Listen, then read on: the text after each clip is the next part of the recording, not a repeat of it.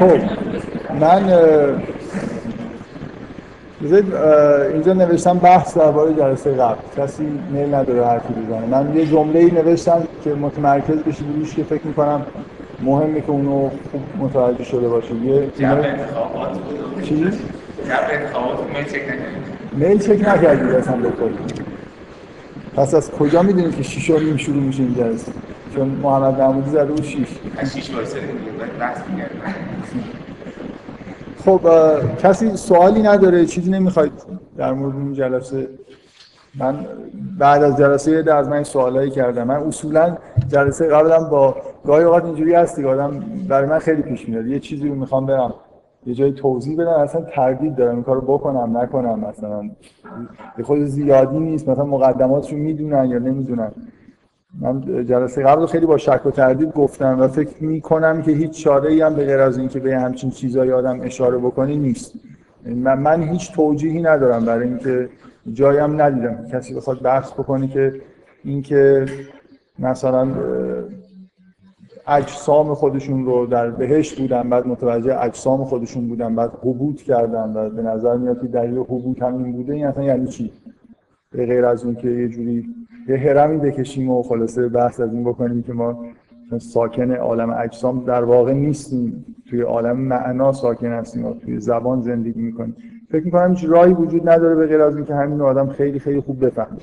حالا من یه خود کنجکاوم دیگه. من ایمیلم این بود که یکی از بنداش بود که واقعا دلم می‌خواد جور چک کنم چقدر اینو خوب فهمیدید که من این چیزای دیگه در ادامه میگم خودم چند تا مثالی چیزی نوشتم. اگه کسی سوال خاصی نداره می‌خوام یه خورده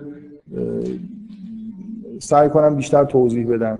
به اضافه این کار اون چیزایی که جلسه قبل گفتم و دیگه تکرار نمی کنم من یه, یه نکته که خیلی روش تاکید کردم و بذارید فقط بگم که این ما, ما من تاکید کردم روی این که ما الان می‌دونیم اگه مثلا 100 سال 50 سال قبل نمی‌دونستیم الان همه ما می‌دونیم که حتی ما دیدن رو یاد می‌گیریم. یعنی ما در ابتدایی که مثلا به دنیا میایم به غیر از پترن رنگی هیچ چیزی در واقع چشممون نمی‌بینه. یه سری سیگنال با رنگ‌های مختلف در واقع سیگنالی وارد میشه تو شبکه منعکس میشه و ما هیچ چیزی رو در واقع تشخیص نمیدیم به از یه پترن رنگ کم کم یاد می‌گیریم که به این پترن بود بدیم اجسام رو از هم دیگه جدا کنیم مرز مثلا اجسام رو تشخیص بدیم و بعد کم کم یاد می‌گیریم که اینا چی هستن. شروع می‌کنیم در واقع به چیزهایی که داریم می‌بینیم. اولش تفسیر کاملا در واقع فقط تو همون محدوده ویژن انجام میدیم که عالم رو به یه شکل مثلا بعدداری که مناسب تره در واقع تشخیص می‌بینیم. بعد شروع می‌کنیم به اینکه در واقع با یاد گرفتن نام ها مخصوصا که این چیزی رو که داریم می‌بینیم رو در واقع یه جوری به خود برای خودمون معنی دار بکنیم. بدون اینکه متوجه باشیم همیشه در واقع ما توی این معنی ها داریم زندگی می‌کنیم. واقعا توی چیزهای محسوس دیدنی زندگی نمی‌کنیم.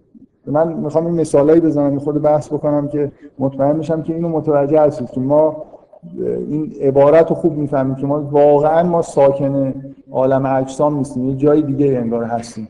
ولی خیلی خیلی خودمون رو ممکنه ساکن همین عالم اجسام احساس کنیم. سوال داشت. از که اینکه خداوند برای کتابی میفرسته برای هدایت خب؟ چرا از جنس مثلا می‌خوام بگم که چرا از جنس اصلا کتاب بود؟ چرا اصلا از مثلا یه یه معمولات خیلی برتر الهی که مثلا به قول شما توی اصلا یه دنیای دیگه باشه خب؟ و یه جوری اعلام مثلا فرض کنید چرا چجوری مثلا چرا یه سیگنال مثلا وحیی که به پیغمبر شده یه چیزایی مثلا می‌دیده خب؟ رسما مثلا عرفا یکی از ادعاهایی که دارم از اسم عرفا صحبت عرفایی که ادعایی که دارن اینه که مثلا تو بیا و مثلا این کار رو انجام بده بعد اینو می‌بینی خب من میگم که چرا قرآن یه همچین کاری نکرده. مثلا چرا اومده در قالب کلام یه حرفی رو زده؟ خب و در قالب یعنی تو لول کلام حرف زده دیگه. میگم. یعنی لول چرا لول بالاتری؟ چرا به همه وحی نمیشه؟ به همه وحی میشه خب من به شما نه ولی به شما می‌خوام فقط همینجور مختصر بگم. مرسی. اینکه به چیزهایی که می‌خوام این جلسه بگم ربط داره مثل اینکه زمینه داری فراهم می‌کنی. ولی الان جوابت نمیدم. دیگه فقط فعلا میگم مرسی. خب. من یه سوالی هم تو این ایمیلی که بعضیا میگن چک نکردن نوشتم که اصولا ما چرا جسم داریم؟ یه سوالیه دیگه. مثلا یه چیزی یه چیزی داریم که اگه بهش توجه کنیم بعد بدبخت میشیم خب چرا اینو داریم مثلا مثلا یه موجوداتی می‌شدیم در همه عالم معنا معنی ها توجه می‌کردیم و هیچ وقت هم بلایی سرمون نمیاد کسی ایده ای داره که ما چرا جسم داریم؟ خب بذارید من اول این موضوع یه مثال بزنم که شاید یه خورده روشنتر بشه که ما ما واقعا وقتی که حرف از مثلا من میگم من خودم رو در واقع به عنوان موجود حس می‌کنم. این حسی که نسبت به خودم دارم در عالم اجسام واقع نشده توی عالم معناست. یعنی در واقع من, من توی تفسیرهایی که از دنیا دارم زندگی می‌کنم نه توی خود دنیا به معنی من من اون چیزی که در واقع احساسی که نسبت به خودم دارم اینجوریه. خیلی رفتی به شناخت داره. ما مثل, در واقع مثل اینکه ما یه موجودی هستیم. توی یه اتاقی محبوس شدیم یه پنجره و یه چیزایی داره چیزایی از بیرون می‌فهمیم. و اینا رو برای خودمون معنی می‌کنیم واقعا انگار حضور کامل نداریم توی این دنیای بیرون از این اتاقی که توش هستیم. حالا ببینید من می‌خوام مثال بزنم از این موردهایی که به اصطلاح میگن یه بیماری روانی خیلی ردبندی شده و وجود داره به پارانویا. که آدمایی هستن که اصولا حالتهای به اصطلاح پارانوید دارن که نسبت به چیزهایی که در اطرافشون میگذره خیلی مشکوکن مثلا یه تخیلات عجیب و غریب ممکنه داشته باشن یه, یه چیز خیلی پارانویایی اینه که خیلی ها این احساس رو مثلا دارن که مثلا از وقتی که بچه بودن یه سازمانی چیزی اومده اینا رو دزدیده و تمام این آدمایی که اطرافشون هستن اینا دارن نقش بازی می‌کنن. اصلا این پدر مادر من نیست این خانواده من نیست من از یه جای دیگه آوردن اینجا و همه مثلا یه منظورای خاصی دارن از اینکه منو حالا اینجا می‌خوان یه کاری مثلا با من بکنن یا تصورات اینجوری دارن دیگه. یه دنبال منن سازمان مثلا سیاه می‌خواد نمی‌دونم از من استفاده بکنه اینا اینا رو میگن تخیلات پارانویی. یه فیلمسازی هست مثل رومن پولانسکی. همه فیلماش یه جوری توش من یعنی به وضوح به نظر من خودش دوچاره همچین تخیلاتی بوده. یه فیلم خیلی خیلی معروفی داره به اسم بچه روزمری که شخصیت اصلیش که روزمریه می‌فهمه که نه تنها همه همسایه ها چیزن از یه گروه شیطان پرستن. حتی شوهرش. اصلا اینو آوردنش اینجا برای اینکه شیطان می‌خواد از این بچه ای به دنیا بیاره. و نهایتا این کار شیطان می‌کنه. و فیلم با پیروزی کامل شیطان. تموم میشه. یه جلسه هست که اینا جمع میشن و اینم کاملا دیگه تسلیم میشه. بچه رو مثلا یه جوری خوشش هم میاد با اینکه. حالا به هر حال. این اینجور تخیلات میگم پارانویا ببینید من من می‌خوام اینو بگم که الان شما اگه دچار همچین تصوری بشید یعنی تفسیرتون نسبت به چیزهایی که دارید می‌بینید عوض بشه معنی ها عوض بشه واقعا انگار دنیاتون عوض شده. در حالی که اون سیگنالایی که از اجسام دارید یعنی از جسمانی هیچ تغییری نکرد من وقتی تو این کلاس هستم شما رو در, در حضور شما خودم رو احساس می‌کنم. مثلا شما ممکنه همتون موضوع سازمان سیا باشید و من اگه اینجوری فکر کنم خودم یه جای دیگه انگار دارم احساس می‌کنم. و اگه فکر کنم نه شما آدم دانشجوی هست اومدید حرفای منو گوش بدید حس دیگه ای پیدا می‌کنم اینکه من خودم رو کجا می‌بینم؟ توی چه شرایطی می‌بینم؟ بستگی به این داره که چه تفسیری از چیزایی که می‌بینم دارم. درسته؟ مثلا شما ممکنه هم ربات باشه. بعد من خودم رو در مثلا فرض کنید یه نفر تصور بکنه که همه موجوداتی که در بیرون در واقع می‌بینه همه ربات اصلا آدمی وجود نداره.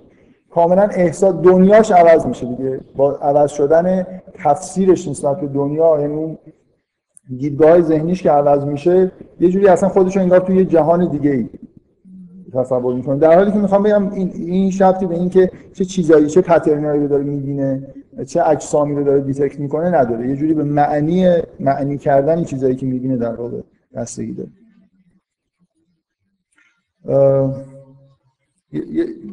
برای من چیزی که دفعه قبل خیلی تاکید کردم این که ما توی خیلی با فاصله انگار یه سیگنالایی رو می‌گیریم اینا رو اول مثلا به یه صورت یه خورده معنیدار در میاریم بعد اینا رو در قالب زبان یه جوری میریزیم. اینکه من چه چیزایی رو دارم می‌بینم این مشاهده ها حتی به معنای وقتی میگم چه چیزی رو دارم مشاهده می‌کنم به زبان رفت دارم بعد حتی تفسیرهای کلیتر ممکنه بسازم و نهایتا احساس پیدا کنم که من کجا در چه موقعیتی قرار دارم.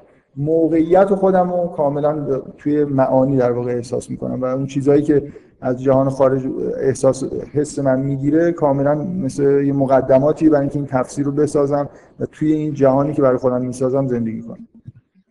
و من می‌خوام تاکید بکنم که اون مدلی که در مسائل دینی و عرفانی انسان رو نگاه می‌کنن واقعا مثل همون مدل مثل اینه که انگار یه روحی وجود داره یه جسمی وجود داره و یه فاصله ای هست. حالا اینکه این فاصله واقعا واقعیه یا نه کار می‌خوام مدل ذهنی که مثل اینکه من یه موجودی هستم و عرفا خیلی از این تعبیر استفاده می‌کنن که جسم مثل مرکبه.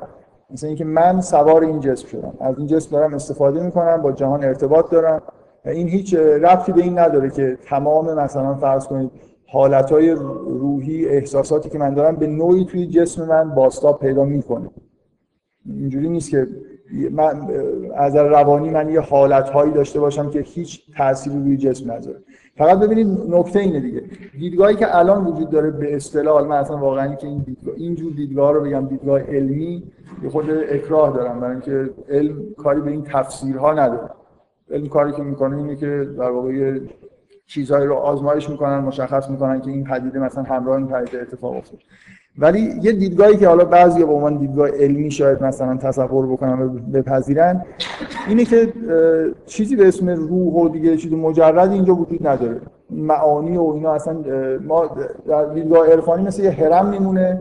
یه هرمی که از عالم اجسام شروع میشه. ما کم کم میریم بالا و ما اون عالم مثلا از بالاتر از عالم مثال در یه جای خیلی بالایی در واقع روح ما داره زندگی می‌کنه و یه جوری با این جسم ارتباط داره یه احساسی که از مطالعات علمی ممکن به وجود بیاد اینه که اینجوری نیست دیگه. همه چیز همین جسم یعنی وقتی مثلا فرض کنید من یه حالت روانی رو دارم تجربه می‌کنم چیزی به اسم حالت روانی وجود نداره. یه سری هورمونا ترشح شده و این هورمونا تو این جسم یه همچین حالتی ایجاد کردن. یعنی اصولا اصالت با همین اتفاقایی که تو این جسم میفته و اینجوری نیست که من یه چیزی در واقع داشته باشم که جدای از این جسم باشه و تقدم به این جسم داشته باشه. فکر کنم همه آدمایی که الان عارف هم هستن اینو قبول دارن که اگر روح ارتباطی اصلا با این دنیا داره همش از طریق همین جسم. چه سیگنالی بخواد بگیره چه ببره چه حسی رو در واقع بخواد تجربه بکنه. ولی اینجا این نکته وجود داره من می‌خوام به این یه اشاره خیلی کوتاهی بکنم. اینکه واقعا اون حالتهای روانی حالتهایی که ما حس می‌کنیم حالتهای معنوی اینا نتیجه اتفاقاتی هستند که توی جسم داره میفته تقدم با اون اتفاقایی که توی جسم میفته یا نه. اون چیزهایی که توی عالم معنا برای ما اتفاق میفته توی جسم انعکاس پیدا می‌کنه. این خود فرق داره دیگه اینکه کدومو من می‌خوام بگم این حتی یه خورده ای مثلا قابل بحث کردن نه به طور کاملا علمی ولی یه, یه شواهدی میشه در واقع حالا سعی کردن بیاره که چه جوریه من من وقتی که مثلا یه حالت روانی رو دارم تجربه می‌کنم میترسم این از کجا شروع میشه؟ از ترشح آدرنالین مثلا شروع میشه و بعد می‌رسه به اینکه من یه حسی پیدا کنم یا نه. یه اتفاق شناختی میفته من یه حسی پیدا می‌کنم که این منجر به این میشه که جسم منم توی یه حالتی مثلا جدیدی قرار بگیره. این خورده قابل بحث هست دیگه. هرچند به نظر من یه مقدار صورت بندی کردنش از نظر علمی شاید خیلی کار ساده ای نباشه. به نظر میاد شاید هیچ تقدم و تأخری نشه در نظر گرفت. ولی بله.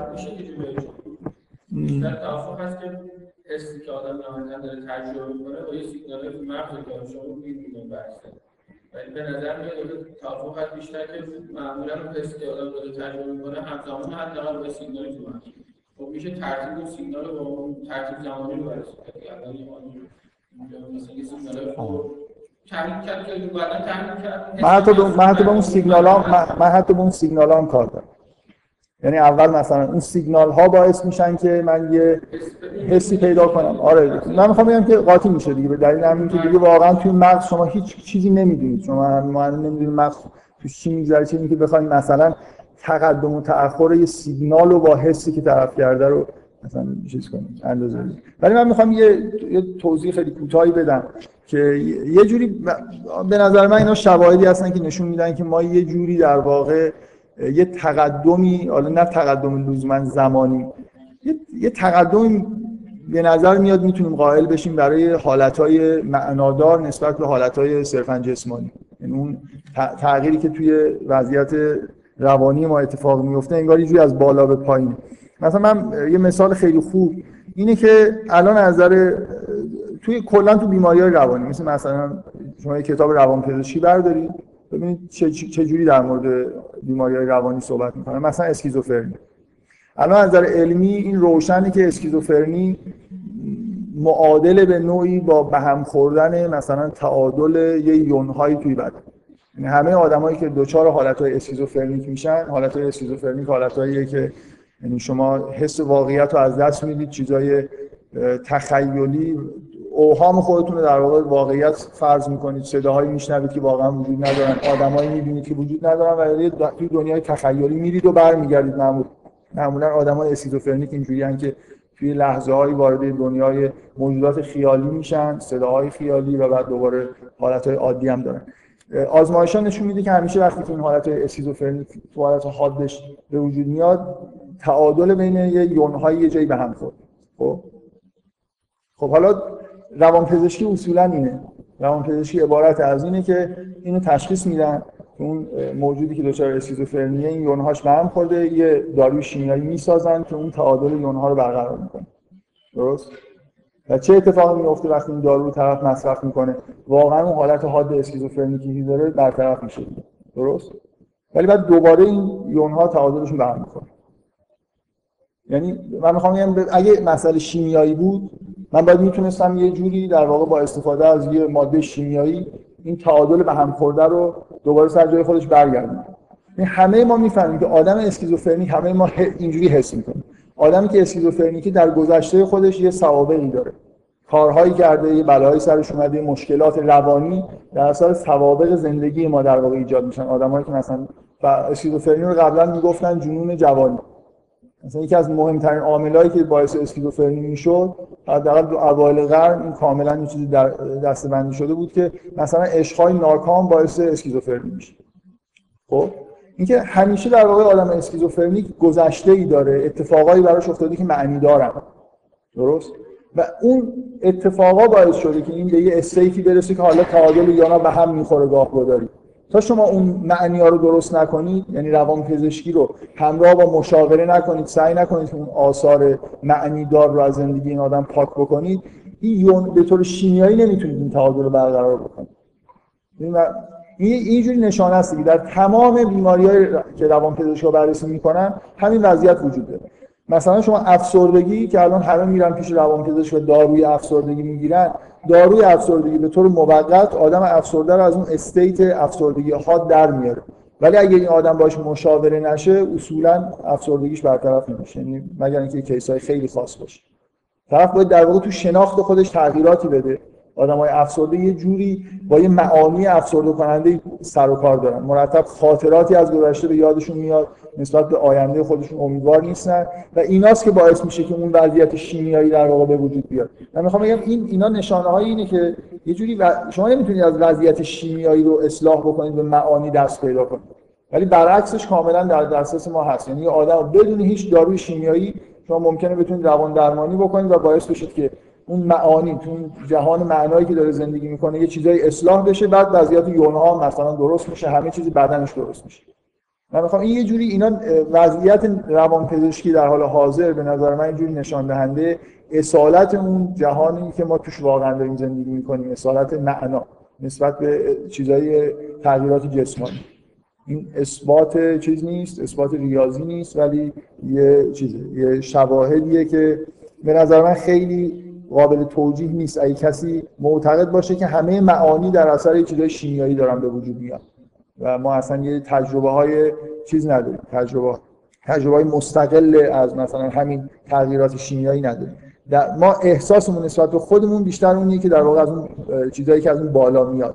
و به نظر میاد که درمان های مثلا روانپزشکی هم از اونجا چیز میشن. در واقع به طور کامل میشه یه آدم رو درمان کرد. مشکلات نمیشه به طور شیمیایی از بین برد. و الان ما تو دوره زندگی می‌کنیم که ببینید یکی از اتفاقایی که توی به اصطلاح با پیشرفت علم افتاد این بود که اصولا مردم از معنی کردن چیز خیلی چیزا دست برداشتن.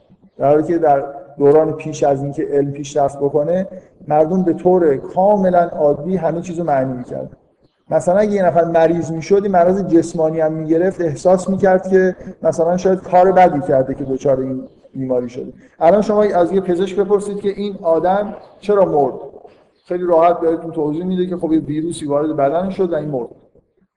یه توضیح کاملا بیولوژیک که یه جوری درست هم هست دیگه. ویروس وارد بدنش شده.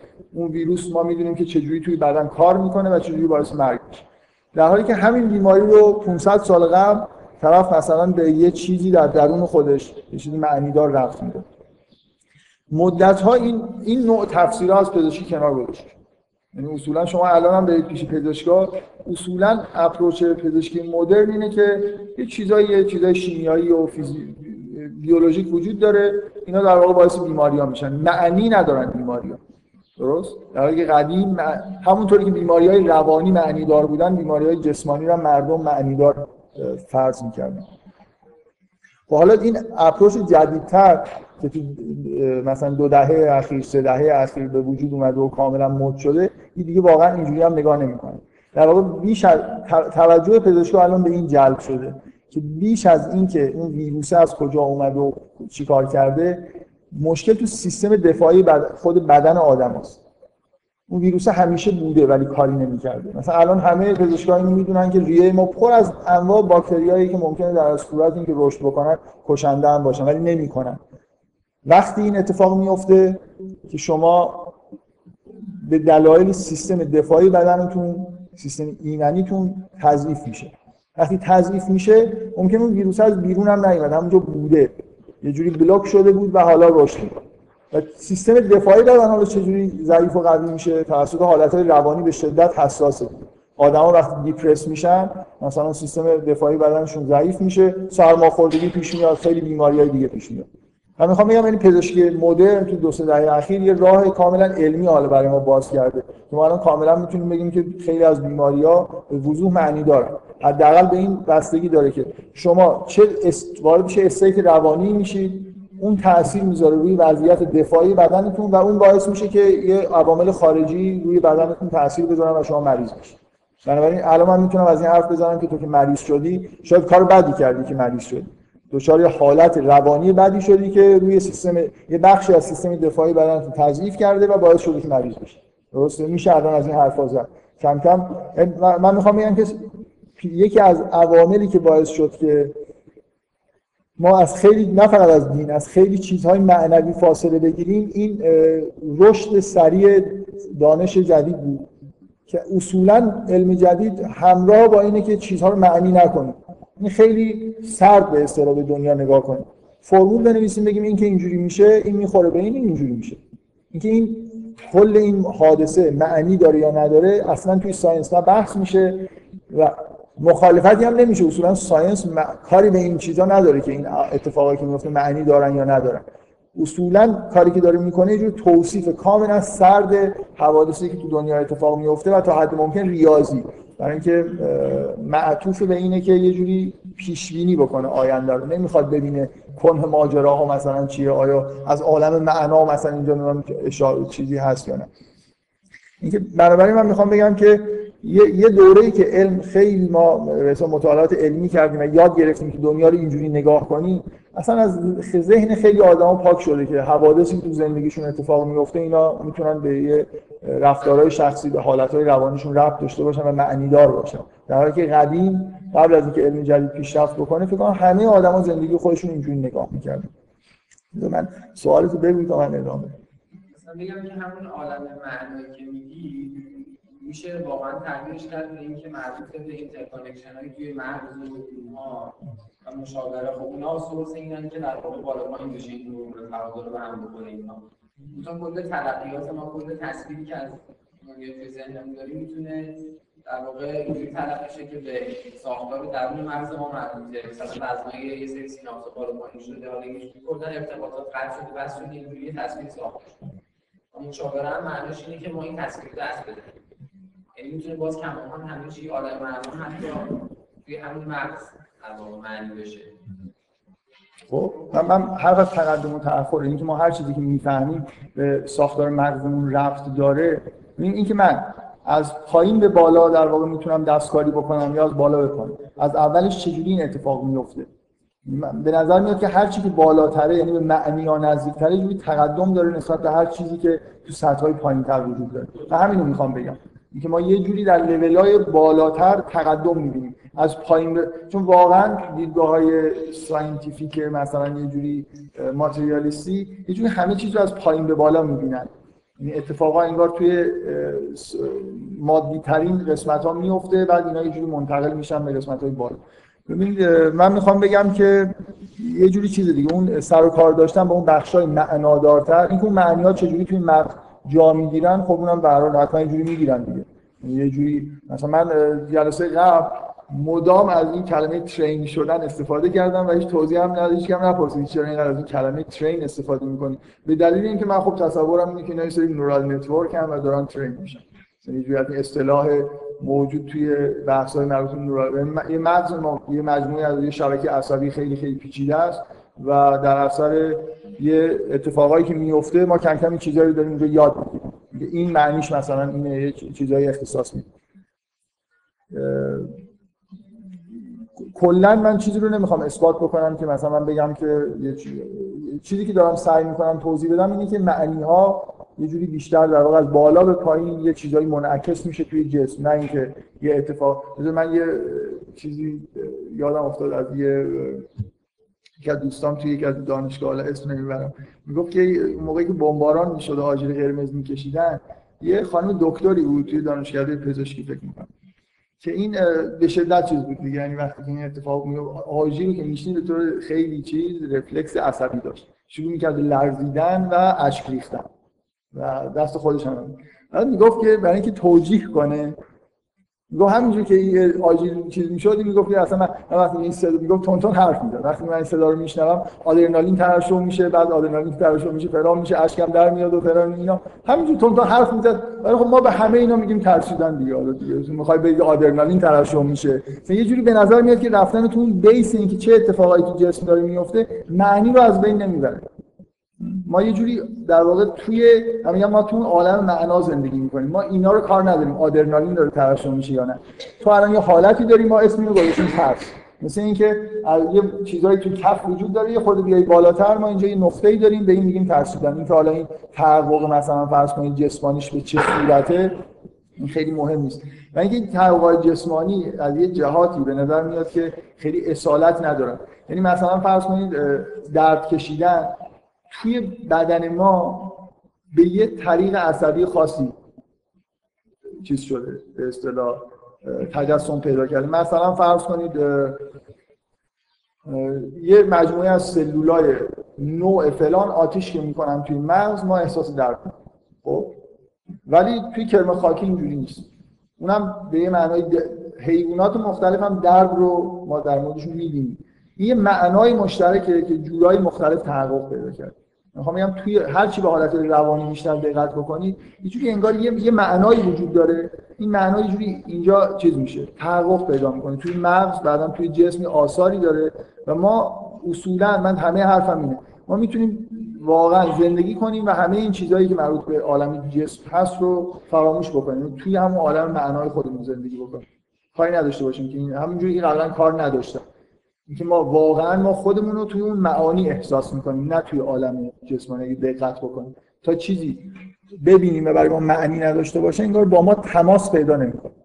یعنی اصلا نه اثبات چیزیه نه رد کردن چیزیه فقط تاکید روی اینه که ما انگار یه جای دیگه هستیم. توی یه تعبیرای یه لول بالاتر. یعنی ما کاری نداریم آدرنالین داره الان من حرفی که می‌زنم خنده داره. یکی بگیر من آدرنالین دارم ترشح می‌کنم. این می‌خوره به اون اینجوری میشه اشکم در میاد. خب این اصلا برای ما خیلی مهم نیست. ما در یک کلمه یه خود بالاتر یه لولی داریم. به این میگیم به همه این چیزایی که تو داری میگی ما میگیم ترسیدن. یه حیوان هم میترسه و هیچ کدوم اتفاقا ممکنه به این شکل توش نیفته. ترسیدن یه معنایی در عالم وجود داره. مستقل از اینکه چجوری پیاده سازی شده باشه خودش وجود داره. من اینو درک می‌کنم و این ما دوست داریم مثلا اینجوری بگم ما دوست داریم اینجوری توی این لول به دنیا نگاه کنیم نه توی لول خیلی. وقتی به اون لول خیلی پایین احتیاج داریم که می‌خوایم کار تکنولوژیک بکنیم. می‌خوایم روی دنیا مثلا عالم اجسام تاثیر بذاریم لازمه که مطالعات رو سطح پایین تر بیاریم. و مگر ما خودمون رو اون پایین احساس نمی‌کنیم. اگه می‌کنیم داریم اشتباه می‌کنیم. ما تو همون معانی واقعا داریم زندگی می‌کنیم. من یه مثالی توی این جلسه ای که توی دانشگاه تهران بود زدم فکر می‌کنم بد نیست. برای اینکه این رابطه بین تفسیر علمی با تفسیر معنایی تفسیر دینی و عرفانی رو با یه مثال نشون بدم. یعنی شما فرض کنید چون به این چیزی که می‌خوام بعدا بگم رفت داره بد نیست که این در واقع بشنوید اینجا فرض کنید که ما توی یه سالن سینما نشستیم و داریم یه فیلم روی پرده می‌بینیم. این فیلم در مورد مثلا یه ماجراییه مثلا یه فیلم معروف مثالی که اونجا دادن یه فیلم معروف کره ای هست به اسم چرا بودی دارما به سمت شرق.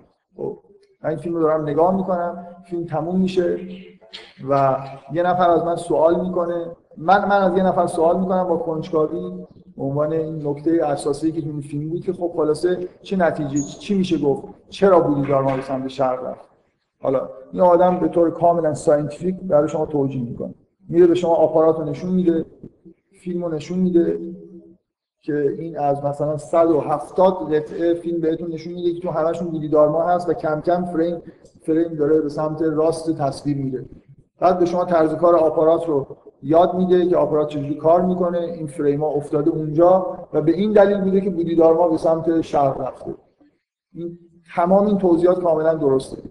و یه جوری کاملا بی‌معناست. یعنی ربطی به سوالی که شما پرسیدید نداره. شما منظورتون این نیست که این چجوری در اونجا من اینو دیدم و تحقق پیدا کرد؟ چرا بودی دار ما به سمت یعنی واقعا فقط میگم این چرا رفت به سمت شرق؟ چرا به سمت غرب نرفت؟ خب اون مثلا باز می‌تونه جواب بهتون بده که شما فریما رو نگاه کن. اگه می‌خواست به سمت غرب بره باید از سمت چپ خارج می‌شد. چون اونجا مثلا به سمت شمال بود. شما از آدمای ساینس همیشه توضیحاتش تو این لوله. که این اتفاقات چجوری تحقق پیدا کردن؟ ولی ما نسبت به دنیا یه سطح معنی دار بودن هم می‌تونیم در واقع قائل باشیم. و دین و عرفان با این سطح از اول کار داشته و هنوزم کار داره. من باز مثالی که اونجا دادم وقتی یه مادری می‌پرسه که بچه من چرا منگل شد شما نمی‌تونید جواب بدید که آه خب وقتی که باردار بودی ویروس اومد از اونجا رفت تو و خب بعد اینم مثلا اون قسمت های یه مشکلات ژنتیک پیدا کرد و منگل شد. باز سوال تو ذهنش شد چرا منگل شده؟ من چه اشتباهی تو زندگی کرده بودم؟ چرا داستان زندگی من اینجور تلخ شده؟ اینکه ما این این تفاوت بین نگاه کردن به دنیا به عنوان یه ماشینه که science اصولا metaphor اصلی استعاره اصلی science ماشین دنیا به مثابه ماشین که خب اینجوری میشه نگاه کرد و وقتی اینجوری نگاه می‌کنید میشه ماشین ساخت. می‌تونیم یاد بگیریم که این ماشینه چیزی که ما بهش میگیم ماشین طرز کارش چجوریه؟ بعد مثلا مثلا فرض کنید یه آدم می‌تونه بعد کار آپارات رو یاد بگیره بره اون فیلم رو اینجوری نشون بده که بودیدارما بره سمت غرب میشه دخالت کنه. وقتی یاد گرفت که چجوری این فیلم داره نمایش داده میشه میشه توش دخالت کنه. و می‌تونید با بودیدارما رو به سمت غرب به طرف هم بگی بیا. خیال راحت شد دیگه به سمت شرق نرفت. مثلا من فرستادمش به این یه لوله که خب به یه دردی می‌خوره تکنولوژی میشه از توش در آورد. و یه لول دیگه اینه که ما در واقع از متافور اثر هنری استفاده می‌کنه یعنی دنیا رو من دارم نگاه می‌کنم یه آدم عارف یه آدمی که دین داره دنیا رو نگاه می‌کنه به عنوان انگار که یه فیلم کارگردانی شده داره می‌بینه. زندگیش معنی داره. من می‌تونم در مورد داستان زندگی خودم بپرسم که من چرا اینجوری مثلا بدبخت شدم؟ حتما کار بدی کرده بودم. جهان نه فقط جهان انسانی جهان طبیعت هم مثل یه فیلم کارگردانی شده است که من همونطوری که من می‌تونم بپرسم که در فلان صحنه فیلم چرا ماه رو نشون داد چرا اون اتفاق در شب افتاد در روز نیفتاد؟ من می‌تونم بپرسم که اصلا در مورد این طبیعت سوال کنم که چرا؟ به معنای نه چرای scientific به معنای دینی به معنای عرفانی چرا شب ماه توی آسمون در میاد؟ معنیش چیه؟ نماد چیه؟ مثلا چرا خدا من دنیا رو اینجوری خلق کرده که خورشید میره پایین ماه در میاد؟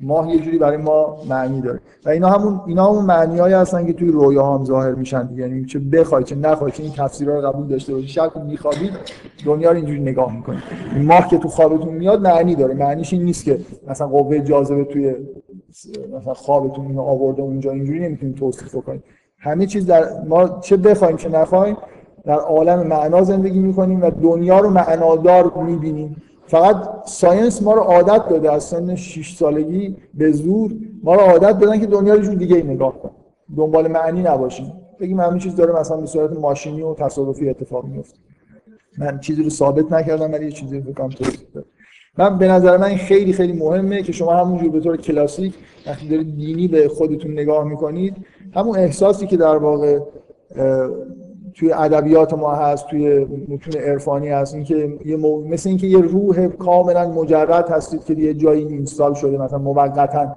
اینجا قرار گرفتید. این شعر خیلی معروف منصوب به مولوی که میگه مرغ باغ ملکوتم میم از عالم خاک چند روزی قفسی ساختن از بدنم.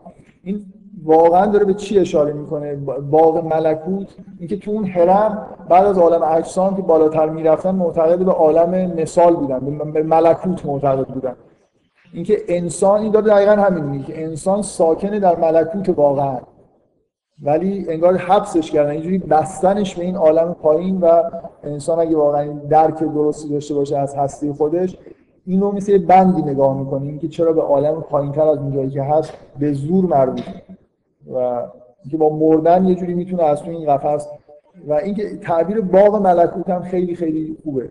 برای خاطر همین که در واقع توی این داستان قرآن هم وقتی از حضور آدم در قبل از این متوجه عالم اجسام بشه حرف از بودن توی یه باغ.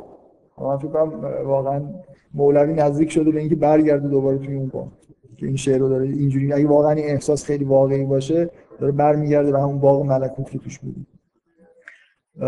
من فقط خواستم توضیح بدم که در واقع دیدی که نسبت به خودمون داریم می‌تونه کاملا چیز باشه غیر از این باشه که هر چی که هست مثلا این سلسله مراتب قائل شدن و اینکه ما یه جایی انگار بالاتر از این سطح پایین اجسام قرار داریم. فکر این توی متون دینی همیشه همینجوری برخورد میشه. خب. خب من می‌خوام یه چیزی رو توضیح دادم دفعه قبل. می‌خوام حالا یه خود هم دفعه قبل داشتم می‌گفتم گفتم اینو بعدا یه خود اصلاح می‌کنم یعنی یه خود دقیق ترش می‌کنم. می‌خوام یه لول می‌خوام این توضیحی که دفعه قبل دادم دقیق تر بکنم. اینکه یه داستان مانندی تعریف کردم سعی کردم بگم که اتفاقی که برای آدم افتاد چی بود. اینکه مثل آدمی که انگار مثل موجودی که مثلا کودکی که به شدت مشغول به چیزای لذت بخشی بود مثلا توی یه باقی قرار مثل مثل آدمی که از اولی که به دنیا اومده مثلا این مثال خوبیه. با همین مثال فیلمی که زدم. تو فرض کنید از اولی که به دنیا اومدید توی سالن تاریکی هستید و پرده سینما رو دارید و اینقدر مثلا فیلم مهیجه که هیچ وقت اصلا متوجه این نشدید که اصلا خودتون چی از اینجا کجاست این چیه؟ یه مثلا یه چیز خیلی خیلی جالب و لذت بخشی که لحظه به لحظه داره بهتر میشه داره نمایش داده میشه. شما غرق در تماشا این هستید. درست؟ و حالا یه لحظه فرض کنید که این به دلیلی این نمایش فیلم متوقف میشه. و این یه دفعه نگاه می‌کنه می‌بینه توی یه جای سالن مانندیه که اصلا براش آشنا نیست یه آپاراتی اونجاست. اصلا این فیلم بوده. کلا یه دفعه ذهنیتش خودش رو توی یه ماجراهایی در واقع می‌دیده. داشته چیزی رو تماشا می‌کرده که همه چیزا معنیاش خوب بود و خیلی فیلم قشنگی بود و مثلا داشته لذت میبرده و یه دفعه این توقف باعث میشه که متوجه یه چیزای دیگه ای بشه. چیزای واقعی که تا حالا بهش توجه نمی‌کرده و اینا رو دیگه اصلا نمیفهم تاکیدم روی اینه که فیلم رو مثلا خیلی خوب داشته تماشا می‌کرد همه چیزا هم تعقیب می‌کرد. می‌فهمه دیگه نمیفهم الان آپارات چیه اصلا این سالن کجاست من کیم؟ یه وضع اینجوری که وارد انگار یه دفعه وارد دنیای از مجهولات شد.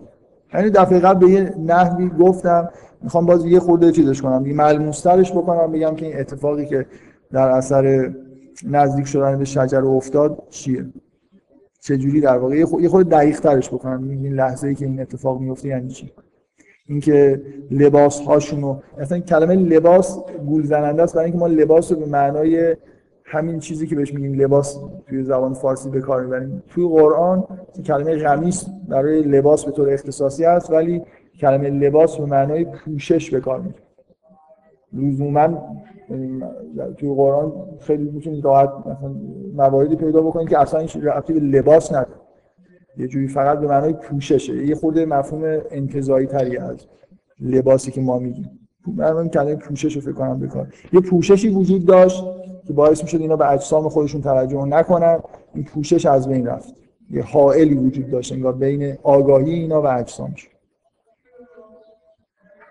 خب من می‌خوام سعی بکنم توضیح بدم که یه خود دقیق تر که این اتفاقی که اینجا افتاد چی. باز می‌خوام از این عبارت غریزه جنسی استفاده بکنم. یه چیزی که قبلا در واقع در موردش به کافی بحث کردم. فکر می‌کنم اینجا میشه ازش استفاده کرد من یه خورده سعی کنم بگم که توصیف کنم که این اتفاقی که برای آدم افتاد و مثلا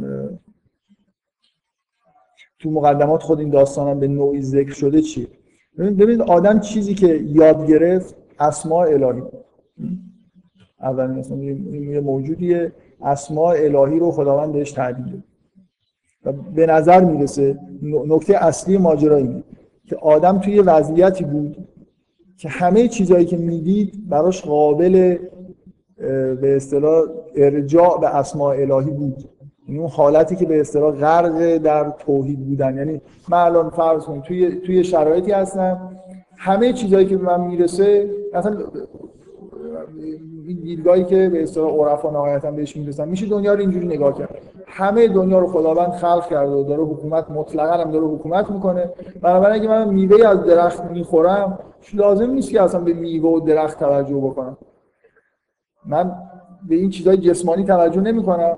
این میوه که به بدن من وارد میشه مثل اینکه نعمت الهی به من رسیده. این واسطه ها رو یه خورده بهش توجه نکنید این چیزهای جسمانیش توجه نکنید. بالا فرض کنید که واقعا آدم در یه عالم جسمانی زندگی می‌کرده. همه اینا رو میشه میشه توجه نکرد دیگه. لزومی نداره بهش توجه بکنید نهایتا چی؟ خدا من می‌تونم بگم خداوند به من یه میوه داد. خداوند منو مثلا سیر کرد. خداوند به من یه نعمتی داد. اینجوری یعنی می‌تونم همه و این و این نعمتی که خداوند داد این در واقع ظهور اسم رحمانه یه حالت دیگه اگه به این دست میده من میگم که این ظهور مثلا اسم رحیم بودن خداونده یا این حالتی که الان به من دست داده این به اصطلاح ظهور جلال الهی. می‌تونم خودم رو اینجوری نه یعنی اگه یه خود این واسطه ها رو بذارم کنار و به حالت های خودم که مثلا یه جوری از قبل باش آشنا شدم خودم رو در حضور خداوند می‌بینم و اسامی خداوند داره هی تجلی می‌کنه اینکه اینا با چه واسطه های این تجلی ها به من می‌رسه رو می‌تونم یه خورده در واقع بذارم کنار دیم. توی شرایطی هستم که می‌دونم که این باغ رو خداوند خلق کرده منو خداوند خلق کرده هر چی که من دارم از این باغ می‌خورم همه رو انگار خداوند مستقیما داره در اختیار من می‌ذاره و الی آخر بنابراین همه حالت های من که تجلی در واقع اسماء الهیه اینا مثل اینکه من توی دنیای قرار گرفتم اسمایی رو بلدم و هر چی هم که می‌بینم خارج از اون چیزایی که بلدم نیست. بنابراین مطلقا خودم رو در محضر خداوند و اسم تجلی اسماء الهی احساس می‌کنم و اصلا آدم متوجه این که چیزی به غیر از خدا وجود داره من چیم اینجا چیه؟ اصلا این تمایزا رو انگار درک نمی‌کنه. سعی کردم دفعه قبل توصیف بکنم حالا یه جوری که این چیزیه که کاملا قابل تصوره و ما توی کودکی خودمون یه همچین حالتی داشتیم. از روانشناسی کودک وقتی به دنیا میاد اصلا چیزی تمایز بین خودش مادرش و بقیه جهان نمی‌بینه. یه چیز رو داره در واقع این چیزی که لکان توی روانشناسیش عنوان غیر بزرگ رو براش می‌ذاره. این بعدا مثلا غیر بزرگ میگن تو فارسی می غیر. دیگه مرتب چیزه؟ نکنی ویژگیهایی داره نوشتارش که خیلی چیزا. غیر بعد مثلا بعد از این مدتی غیر کوچیک رو احساس می‌کنه کودک که اونو دیگه می‌نویسه غیر. شما این کتابایی که توی روانشناسی لکانو بخونید چیزای عجیب و غریب اینجوری زیاد پیش میاد وسطش رو باز کنید می‌بینید مثلا فرض کنید نوشته نفس. روش خط می‌کشن این فرق می‌کنه مثلا با نفسی که روش خط نکشیده باشن یه عالم توی کتابای لکان یه عالم چیز وجود داره یه عالم واژه ها وجود داره که روش خط زد آدم اولین باری که باز کنه فکر این کتاب اشکالش چاپی داره. ولی خب کار یه نفر یه تز نوشته که لکانی هم نیست در واقع تز اصولا در مورد زبانه و عنوان تز هست language بعد روش خط اشاره به اینکه خیلی انگار لکان علاقمنده. خلاصه داره به لنگویج خط خط خورده نگاه می‌کنه. خلاصه ما ما در این من می‌خوام یعنی حالتی که من دارم توصیف می‌کنم که آدم به نظر میاد اینجوری بود هم با متن سازگاره یعنی که انگار تنها چیزی که بهش آموزش دادن اسماء الهیه و خودشو در میان اسماء الهی می‌بینه. همین که با توضیحاتی که من میدم فکر می‌کنم واضحه که همچین حالتی می‌تونه وجود داشته باشه. ما تو کودکیمون هم همچین تجربه ای داشتیم. خب حالا حالا چه اتفاقی براش میاد می‌خوام خورده دقیق‌تر اینجا رو نگاه خورده با slow motion نگاه کنیم. وقتی که از این شجره می‌خوره چه اتفاقی براش میفته اینکه با موقعیتی مواجه میشه مثل همون حالتی که یه دفعه آپارات متوقف بشه. اینکه این نعمت ها متوقف میشن و آدم با این موقعیت با این چیزهایی مواجه میشه که دیگه معنی اینا رو نمی‌دونه. نمی‌تونه این چیزی رو که الان داره می‌بینه رو تحلیل بکنه که چه ربطی به اسماء الهی که بلدن داره. نکته همینه دیگه این اتصال قطع میشه. قبلا هر چیزی که می‌دید می‌تونست اینا رو بگه که خب این این چیزی که من دارم می‌بینم این معنیش اینه و اینم خب اون تجلی اون اسم الهیه که قبلا هم بلدم پس چیز مشکلی پیش نمیاد. اگه حالا یه چیزی به من نشون بدن که اصلا من هیچ ایده ای ندارم که اینا چیان مثل اینکه با یه چیزی مواجه شدم که این غیر خداست. یا من نمی‌دونم که این چجوری به خداوند ربط داره. من می‌خوام بگم دقیقا اتفاقی که به نظر میاد اینجا افتاده اینه. با اجسام خودشون مواجه شدن و به عالم اجسام نگاه کردن و تحلیل نمی‌تونن بکنن که این عالم اجسام این تمایزها اینا چجوری دوباره قابل جمع به این که اون حالت وحدتی که احساس می‌کردن. مثل اینکه یه دفعه از یه عالمی که توش با خداوند تنها بودن و حتی خودشون رو احساس نمی‌کردن وارد یه عالم پر از تمایزات غیر قابل تحلیل شدن. خب؟ بلد نیست. آدم نمی‌دونه که این جسم چیزایی که داره می‌بینه این چیزای جدید که قبلا بهشون اینا بودن و بهشون توجه نمی‌کرد اینا چجوری ربط دارن به اون اسمایی که بلده اینا چه ارتباطی به خداوند دارن. من می‌خوام از این واژه غریزه جنسی استفاده بکنم. اول اونجوری در واقع تصور من دفعه قبل نهایت سعی کردم که حرف سیگنال و ترین شدن و اینا دارم واقعا. یه جوری سر یه, یه جور عرفان مثلا توضیحات عرفانی فیزیولوژیک و نوروساینتیست مثلا اینجوری برخورد کردم. من همچنان می‌خوام از این واژه‌های سیگنال و این چیزا استفاده بکنم اشکال نداره خوبه. چون به نظر میاد ما هم یه سری سیگنال می‌گیریم و میدیم و یه چیزن دیگه به یه مجموعه تحولات شیمیایی هم تو بدنمون اتفاق میفته که همه چیز خلاصه به همینا ربط داره. خب بیاید بیاید اول غریزه غریزه جنسی وجود نداره یه چیز موهومیه. بیاید چیزی که وجود داره یه چیزی به اسم حالا غریزه تولید مثل یا غریزه عشق اسمشو بذاریم فر یا آدمی رو در نظر بگیرید که عاشق شده اولا سیگنال که دریافت می‌کنه احساس عشق از اعضای جنسی ممکنه شروع بشه. به, به قول هندیا به چاکراهای بالاتر بدن برسه مثلا یه احساسایی توی شکم سینه قلب سر و با تمام بدن. یه انسان انگار با تمام بدن خودش عشق رو احساس می‌کنه. مخصوصا بیشتر احساسش توی سینه و قلبشه اینجور احساسای عاشقانه معمولا چیز نیست دیگه. به سطوح خیلی پایین فقط رفت بیشتر این احساسی که طرف می‌کنه تو قلبش یه احساس شور و شعفی که مثلا در قسمت های خود بالاتر بدن چه احساس می‌کنه. خب من یه آدم سالم رو تصور بکنید که احساس عشق می‌کنه و تنها و و این سالم بودن به این معنا که همون در واقع جنبش غریزه تولید مثل دیگه. این شروع اینه که میل داره که با یه نفر انگار ازدواج بکنه خانواده تشکیل بده قرار اسمش رو غریزه خانواده من اسم خوبیه. خانواده تشکیل بده بچه دار بشن و این کل این چیزیه که اینجا داره اتفاق میفته پس من یه سیگنالایی دارم از داخل بدنم دریافت می‌کنم که اسمشون می‌ذارم. مثلا یه حالتهای عاشقانه رو دارم تجربه می‌کنم. خب؟ من به عنوان آدمی که مثلا فرض کنید اگه دارم هنوز در, در بهشت زندگی می‌کنم و هنوز تمایز هیچی رو با هیچی نفهمیدم خیلی خوب می‌تونم تحلیل بکنم که اینجا چه اتفاقی داره میفته یعنی ربطش بدم به خداوند. این من میگم که یه خود نه با یه اسم با چند تا اسم خداوند می‌تونم اینجا معنی این معنی احساس خودم رو بیان بکنم.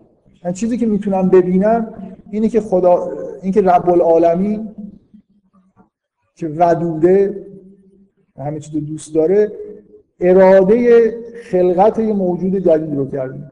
این حسی که من الان دارم این نشانه اینه که خداوند می‌خواد یه کودکی رو به این دنیا بیاره.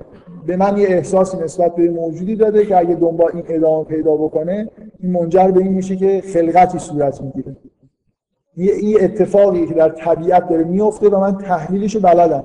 احساس عاشقانه یعنی خداوند مثلا اینجا تجلی کرده یه مهری ایجاد کرده و نتیجهش به این نتیجه هم قرار برسه. این معنی داره. یعنی یه آدم عارفی که در حالت وحدت داره زندگی می‌کنه می‌تونه بگه که من یه تجلی از اسماء الهی رو دارم در خودم می‌بینم و معنیش هم می‌فهمم. چرا این احساس ها بهم دست داده؟ اینا کاملا با بقیه چیزایی که در مورد این دنیا می‌دونم سازگاره و همه چیز خیلی خوبه. خب. حالا من یه مثال خیلی چیز می‌خوام بزنم مثال. نقطه مقابلش رو تصور بکنید حالا یه حالتی که اصلا ربطی به عشق و این چیزا نداره. فرض کنید که این یه مثالی از کتاب لقاء الله آقای سید جواد ملکی تبریزی از استادای عرفان مثلا دو سه نسل قبله که یه داستانی رو تعریف می‌کنه. از خودش نیست داستان معروفیه. از یه آدمی که در زمان پیغمبر میگن توبه کرد یه مردی رو تصور بکنید که کفن دزده. رفته کفن بدزده اتفاقا امشب یه دختر جوان میره دست میاره کفنشو میدزده و با این دختر آمیزش می‌کنه. حالا شما اینو بیاید تحلیل بکنید این وضعیت رو ربط بدیدش به اصلا این احساس چیزی هم بهش دست یه لذت اینجا برده. این لذتی که برده یه جوری برگردونید به اسماء الهی ببینیم چی میشه. می‌تونید تحلیلی دارید این, این حالتی که به این آدم دست داد نسبت به این جسد زن و بعد باش آمیزش کرد. این الان شما بلدید فکرم بکنید می‌تونید یه جوری به اسماء الهی برگردونید. درست همه چیزهایی که در دنیا اتفاق میفته خلاصه قابل تحلیل هستن. ولی ما بلدیم همچین موقعیت عجیب و غریب و احمقانه رو برگردونیم به اینکه و خودمون در حالت توحید نگه داریم یا نه. سقوط می‌کنیم. یعنی اگه تا اگه آدم می‌خوام بگم دارم توصیف می‌کنم که گناه چه ربطی به سقوط کردن به عالم اجسام داره. چه ربطی به این داره که من از حالت توحید خارج بشم. من وارد یه احساسی شدم یه سیگنالایی دارم دریافت می‌کنم که اینا به هیچ وجه طبیعی نیستن و برای من قابل درک نیست که اینا چه ربطی با معانی که تا حالا درک می‌کردم با اسماء الهی دارن. بنابراین نمی‌تونم خودم در حالت توحید نگه دارم.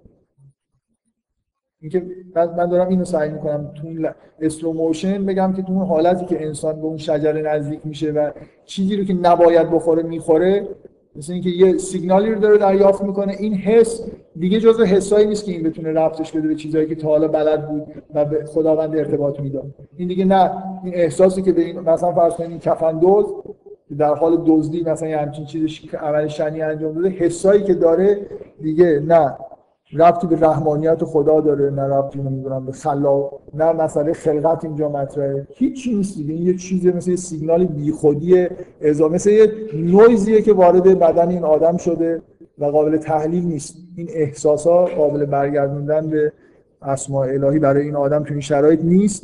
بنابراین از اون حالت در میاد دیگه. این اتفاقی که برای آدم افتاد. کاری کردی نباید می‌کرد. بنابراین با یه چیزهای جدیدی مواجه شد که توجه کردن به اینا براش قابل تحلیل نبود. بنابراین نمی‌تونه دیگه خودش رو تو اون عالم بالا نگه داره. یعنی احساس این که من یه جای دیگه ای هستم. مثل ف... من دفعه قبل که این می‌خواستم توضیح بدم صرفا تاکید کردم روی متوقف شدن اون جریان مثلا انگار اون فیلم اون نعمتی که این طرف توش غرقه و اینکه وقتی که این نعمت ها غرق میشه به چیزهایی که تا حالا توجه نمی‌کنه توجه می‌کنه. ولی این صرفا این نیست. با چیزی مواجه میشه که معنیشو نمی‌دونه. در واقع همه این چیزهایی که داره می‌بینه به معنایی شاید قبلا هم می‌دیده. ولی معنیدار بودن و قابل تحلیل بودن و می‌تونه صرف نظر بکنه از این واسطه هایی که اینجا وجود دارن ولی وقتی که یه چیزی رو شما نتونید تحلیل بکنید دیگه تو همون سطح اول میمونید دیگه. تبدیل میشه به چیز بی معنا بنابراین تنها چیزی که دارید می‌بینید همون جسمانیتش یه اتفاق جسمانی جلوی شما افتاده. نمی‌دونم چقدر تونستم معنی رو که می‌خواستم بگم برسونم. من دارم سعی می‌کنم توضیح بدم که چه ارتباطی هست بین گناه کردن و سقوط به آدم هست آره. یا حداقل اینکه ما اصلا ممکنه ما نتونیم بفهمیم. آره آره یعنی چیزی خارج از معانی توحیدی در عالم وجود نداره. و ما اومدیم حبوط کردیم به کره زمین. در اینجا زندگی بکنیم و همینا رو یاد بگیریم. برگشتن به اون حالت برگشتن به بهشت معنیش اینه که شما یه جوری در این حالی که در همین عالم اجسام دارید زندگی می‌کنید معنی همه چیز رو می‌فهمید و همه چیز یه, یه عارفی که به حالت به اصطلاح عرفانی به طور ثابت می‌رسه اینه که انگار تحلیل همه چیز بلد ولی اینکه حالا من چیز داره دیگه اینکه تحلیل همه چیز رو بلده تحلیل همه چیزهایی که براش پیش میاد رو بلده. از یه چیزهایی که تحلیلش سخت یا قابل فهم برای ما نیست پرهیز می‌کنه تا توی عالمی زندگی بکنه که همه سیگنال ها براش آشنا باشه. مثل اینکه گناه نمی‌کنه از یه کارهایی رو نمی‌کنه تا دچار همچین حالتایی نشه که قابل تحلیل نیستن. ممکنه اصلا حالتهایی وجود داشته باشه برای هیچ موجودی. برای هیچ انسانی قابل تحلیل نباشن نتونه مستقیما ربطش بده به خدا. ولی ما می‌دونیم که همه چیز ارتباط داره. ما یه محدودیت های از نظر شناختی ممکنه داشته باشیم. خب من می‌خوام باز در مورد این سوالی که خب این غریزه جنسی به عنوان واژه‌ای که من چند بار تا روش کردم و ازش می‌خوام استفاده هم بکنم که در واقع به چیزی اشاره نمی‌کنه یا یه واژه‌ای که من با حالت اقراق میگم که اصلا وجود نداره همچین چیزی. این چجوری به وجود میاد؟ چجوری من این واژه رو می‌بینم؟ من می‌خوام یه خود حالا به, به, به واژه توجه کنم یه خود به واژه ها توجه بکنید حالا ربط پیدا می‌کنه به همه چیزایی که این داستان میگذره من بذار یه خورده پاک کنم که من بدونیم که پاشم من اینجا می‌خوام باز یه هرمی بکشم فرض بکنید که من می‌خوام بگم اون هرمی که ما در توش اتفاقی در ما میفته ما ما توی یه عالم اجسام زندگی می‌کنیم یه اتفاقایی میفته. اینا رو لول به لول هی تفسیر می‌کنیم تا یه تبدیل معانی بشه یه عالمی که در اینجا داریم ما اصولا داریم این بالاها زندگی می‌کنیم ولی خودمون این پایین احساس می‌کنیم برای اینکه خیلی چیزایی که این پایین می‌بینیم و اصلا نمی‌فهمیم چی هست. هر چقدر کمتر بفهمید که این معانی چی هستن. حداقلش ما یاد می‌گیریم که از این عالم این پترن خیلی ساده این سیگنال های تفسیر نشده هممون در بچگی یاد می‌گیریم که این اینقدر بالا. اینا رو به صورت بعدداری خورده مثلا با زبان اینا رو حداقل اصلا میگه جدا کنیم یه چیزایی ببینیم ولی اتفاقایی که برای ما میفته مخصوصا من اشاره به حالتهای درونی. من دفعه قبل فکر کنم چیزی که بیشترین تاکید روش کردم اینه که تا یه چیزی برای ما درونی نشه اصلا با ما ارتباط نداره ما عالم رو اول می‌بریم در درون خودمون بعدا درکش می‌کنیم. حتی می‌بریم تو زبان و درکش می‌کنیم. خب حالا یه آدم یه کسی که کاملا مثلا یه آدم مثل موجودات مثل پیغمبرات بالا هستن و در توحید کامل دارن زندگی می‌کنن. چیزی که بلدن اینه که هر چیزی که تو عالم اجسام می‌بینن در حدی تفسیر می‌تونن بکنن. همه اتفاقایی که براشون میفته حالتهایی که تجربه می‌کنن براشون هیچ فرقی با اینکه دارن اسماء الهی می‌بینن نداره. اگه عاشق میشن تجلی یه اسماء خداوند دارن می‌بینن. اگه احساس عشق می‌کنن اگه احساس گرسنگی هم می‌کنن همینه. دارن این چیزی می‌بینن که در واقع به خداوند مربوط میشه. همه حالت های طبیعی که براشون اتفاق میفته در واقع همش یه جور قابل تحلیل به اینکه انگار دارن تنهایی با خداوند زندگی می‌کنن. تنهایی هم نه یعنی که خودشون هم دیگه لزوما لازم نیست که بهش اشاره بشه. در کل عالم رو بلدن نه اینکه نمی‌دونن که وجود دارن یا عالم وجود داره. همه چیزو می‌دونن ولی می‌تونن همه چیزو تفسیر بکنن و ارتباط همه چیزایی که می‌بینن و حس می‌کنن رو با اون مبدع هستی مثلا اینجوری این اتفاق چجوری میفته با من می‌خوام بگم این تفسیرها این چیزهایی که ما می‌بینیم تبدیل انگار به واژه ها میشن. من یه تبدیل تفسیر میشن. من اولین کاری که می‌کنم بعد از اون لول های خیلی پایین تفسیر کردن مثلا چیزی که می‌بینم یا میشنوم اینا رو یه جوری تبدیل به یه عبارت, های زبانی انگار دارم می‌کنم. برای اینکه بفهمم. شما از یه نفر بپرسید در چه موقعیتی قرار داری؟ می‌تونه با زبان برای شما چیزی رو بیان کنه بنابراین این این چیزایی که اینجا وجود داره که برای احساساتی که شما دارید تجربه می‌کنید چه واژه‌هایی داره این واژه ها ساختار درستی دارن یا ندارن؟ من همه تاکیدم می‌خوام روی این تاکید کنم که هیچ راهی وجود نداره یعنی اینکه شما تفسیر درستی از جهان ارائه بدید طوری که همه چیز تبدیل به اسماء الهی بشه. مگر اینکه از کانال یه سری واژه‌های درست بگذره واژه‌هایی که یه جوری خوب چیده شدن. من من می‌خوام بگم من الان یه سیگنالی در درون خودم احساس می‌کنم اسم اینو می‌ذارم عشق خب؟ و بعد می‌تونم تحلیلش بکنم برای اینکه اسم درستی دارم برای این سیگنالی که دریافت کردم. سیگنال حالت خودم رو درست نامگذاری کردم. و می‌دونم که این نهایتا قرار به مثلا به خانواده و مثلا کودک و به خلقت م... چیز بشه به اصطلاح. چون چون درست دارم به ماجرا نگاه می‌کنم ارتباطش رو با خداوند می‌فهمم. ولی حالا بیاید اون احساس رو اسمش بذارید غریزه جنسی. یعنی یه چیز خیلی جسمانی. دیگه ارتباطش رو با عالم و بالا نمی‌فهمید دقت می‌کنید. ببینید من مثالی که می‌خوام چیزی که می‌خوام بگم اینه. شما شما مثلا فرض کنید یه چیزی در نظر بگیرید مثل عشق. من قبل یه مثال اینجوری براتون زدم مثل اینکه این عشق مثل درختی که یه سری شاخه ها داره. یه سری شاخه که مثلا توش فرض کنید یه مجموعه از احساسات دیگه اینا توش احساسات مثلا شهوانی هست.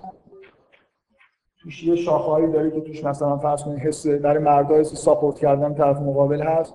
میل به پدر شدن هست تشکیل خانواده هست و خیلی چیزایی دیگه. یه, یه حسیه که توش حسای دیگه هم وجود داره. من مثل اینکه من جای ساختاری دارم یه کلمه عشق بعد یه واژه‌های دیگه هم ازش منجر میشه.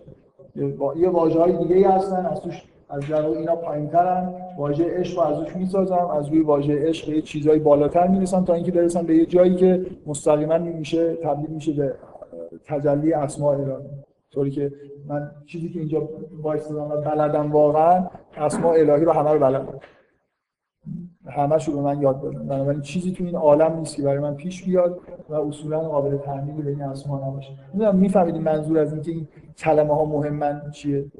اگر حرف از غریزه جنسی بزنم غریزه جنسی قابل تحلیل به این بالا نیست. قابل معنی دار کردن نیست. برای اینکه واژه غلطی. مثل اینکه یه مثل اینکه یه جور یه چیز اینجوری در نظر گرفتم یه چیز نامنظم. من نمی‌تونم ساختار این که این چجوری به اون بالا می‌رسه رو درک بکنم.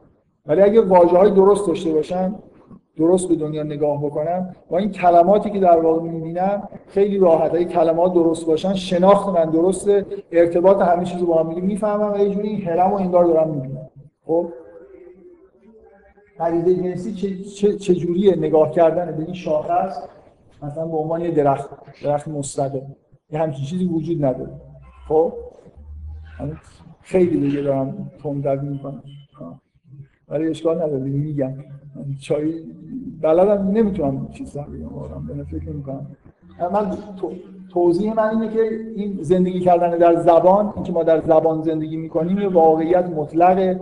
من برای اینکه دنیایی رو که می‌بینم تفسیر بکنم و موقعیت خودم رو بفهمم و شناخت پیدا کنم هیچ چاره ای ندارم که از واژه ها استفاده بکنم واژه ها واژه های خوب داریم واژه های بد داریم واژه که چیزای اشاره می‌کنن داریم واژه های چیزایی که اشاره نمی‌کنن داریم. این محسن این الان یاد هیچ آیه ای نمیفته یه آیه تو قرآن هست به نظر من مطلقا داره همین حرف رو می‌زنه.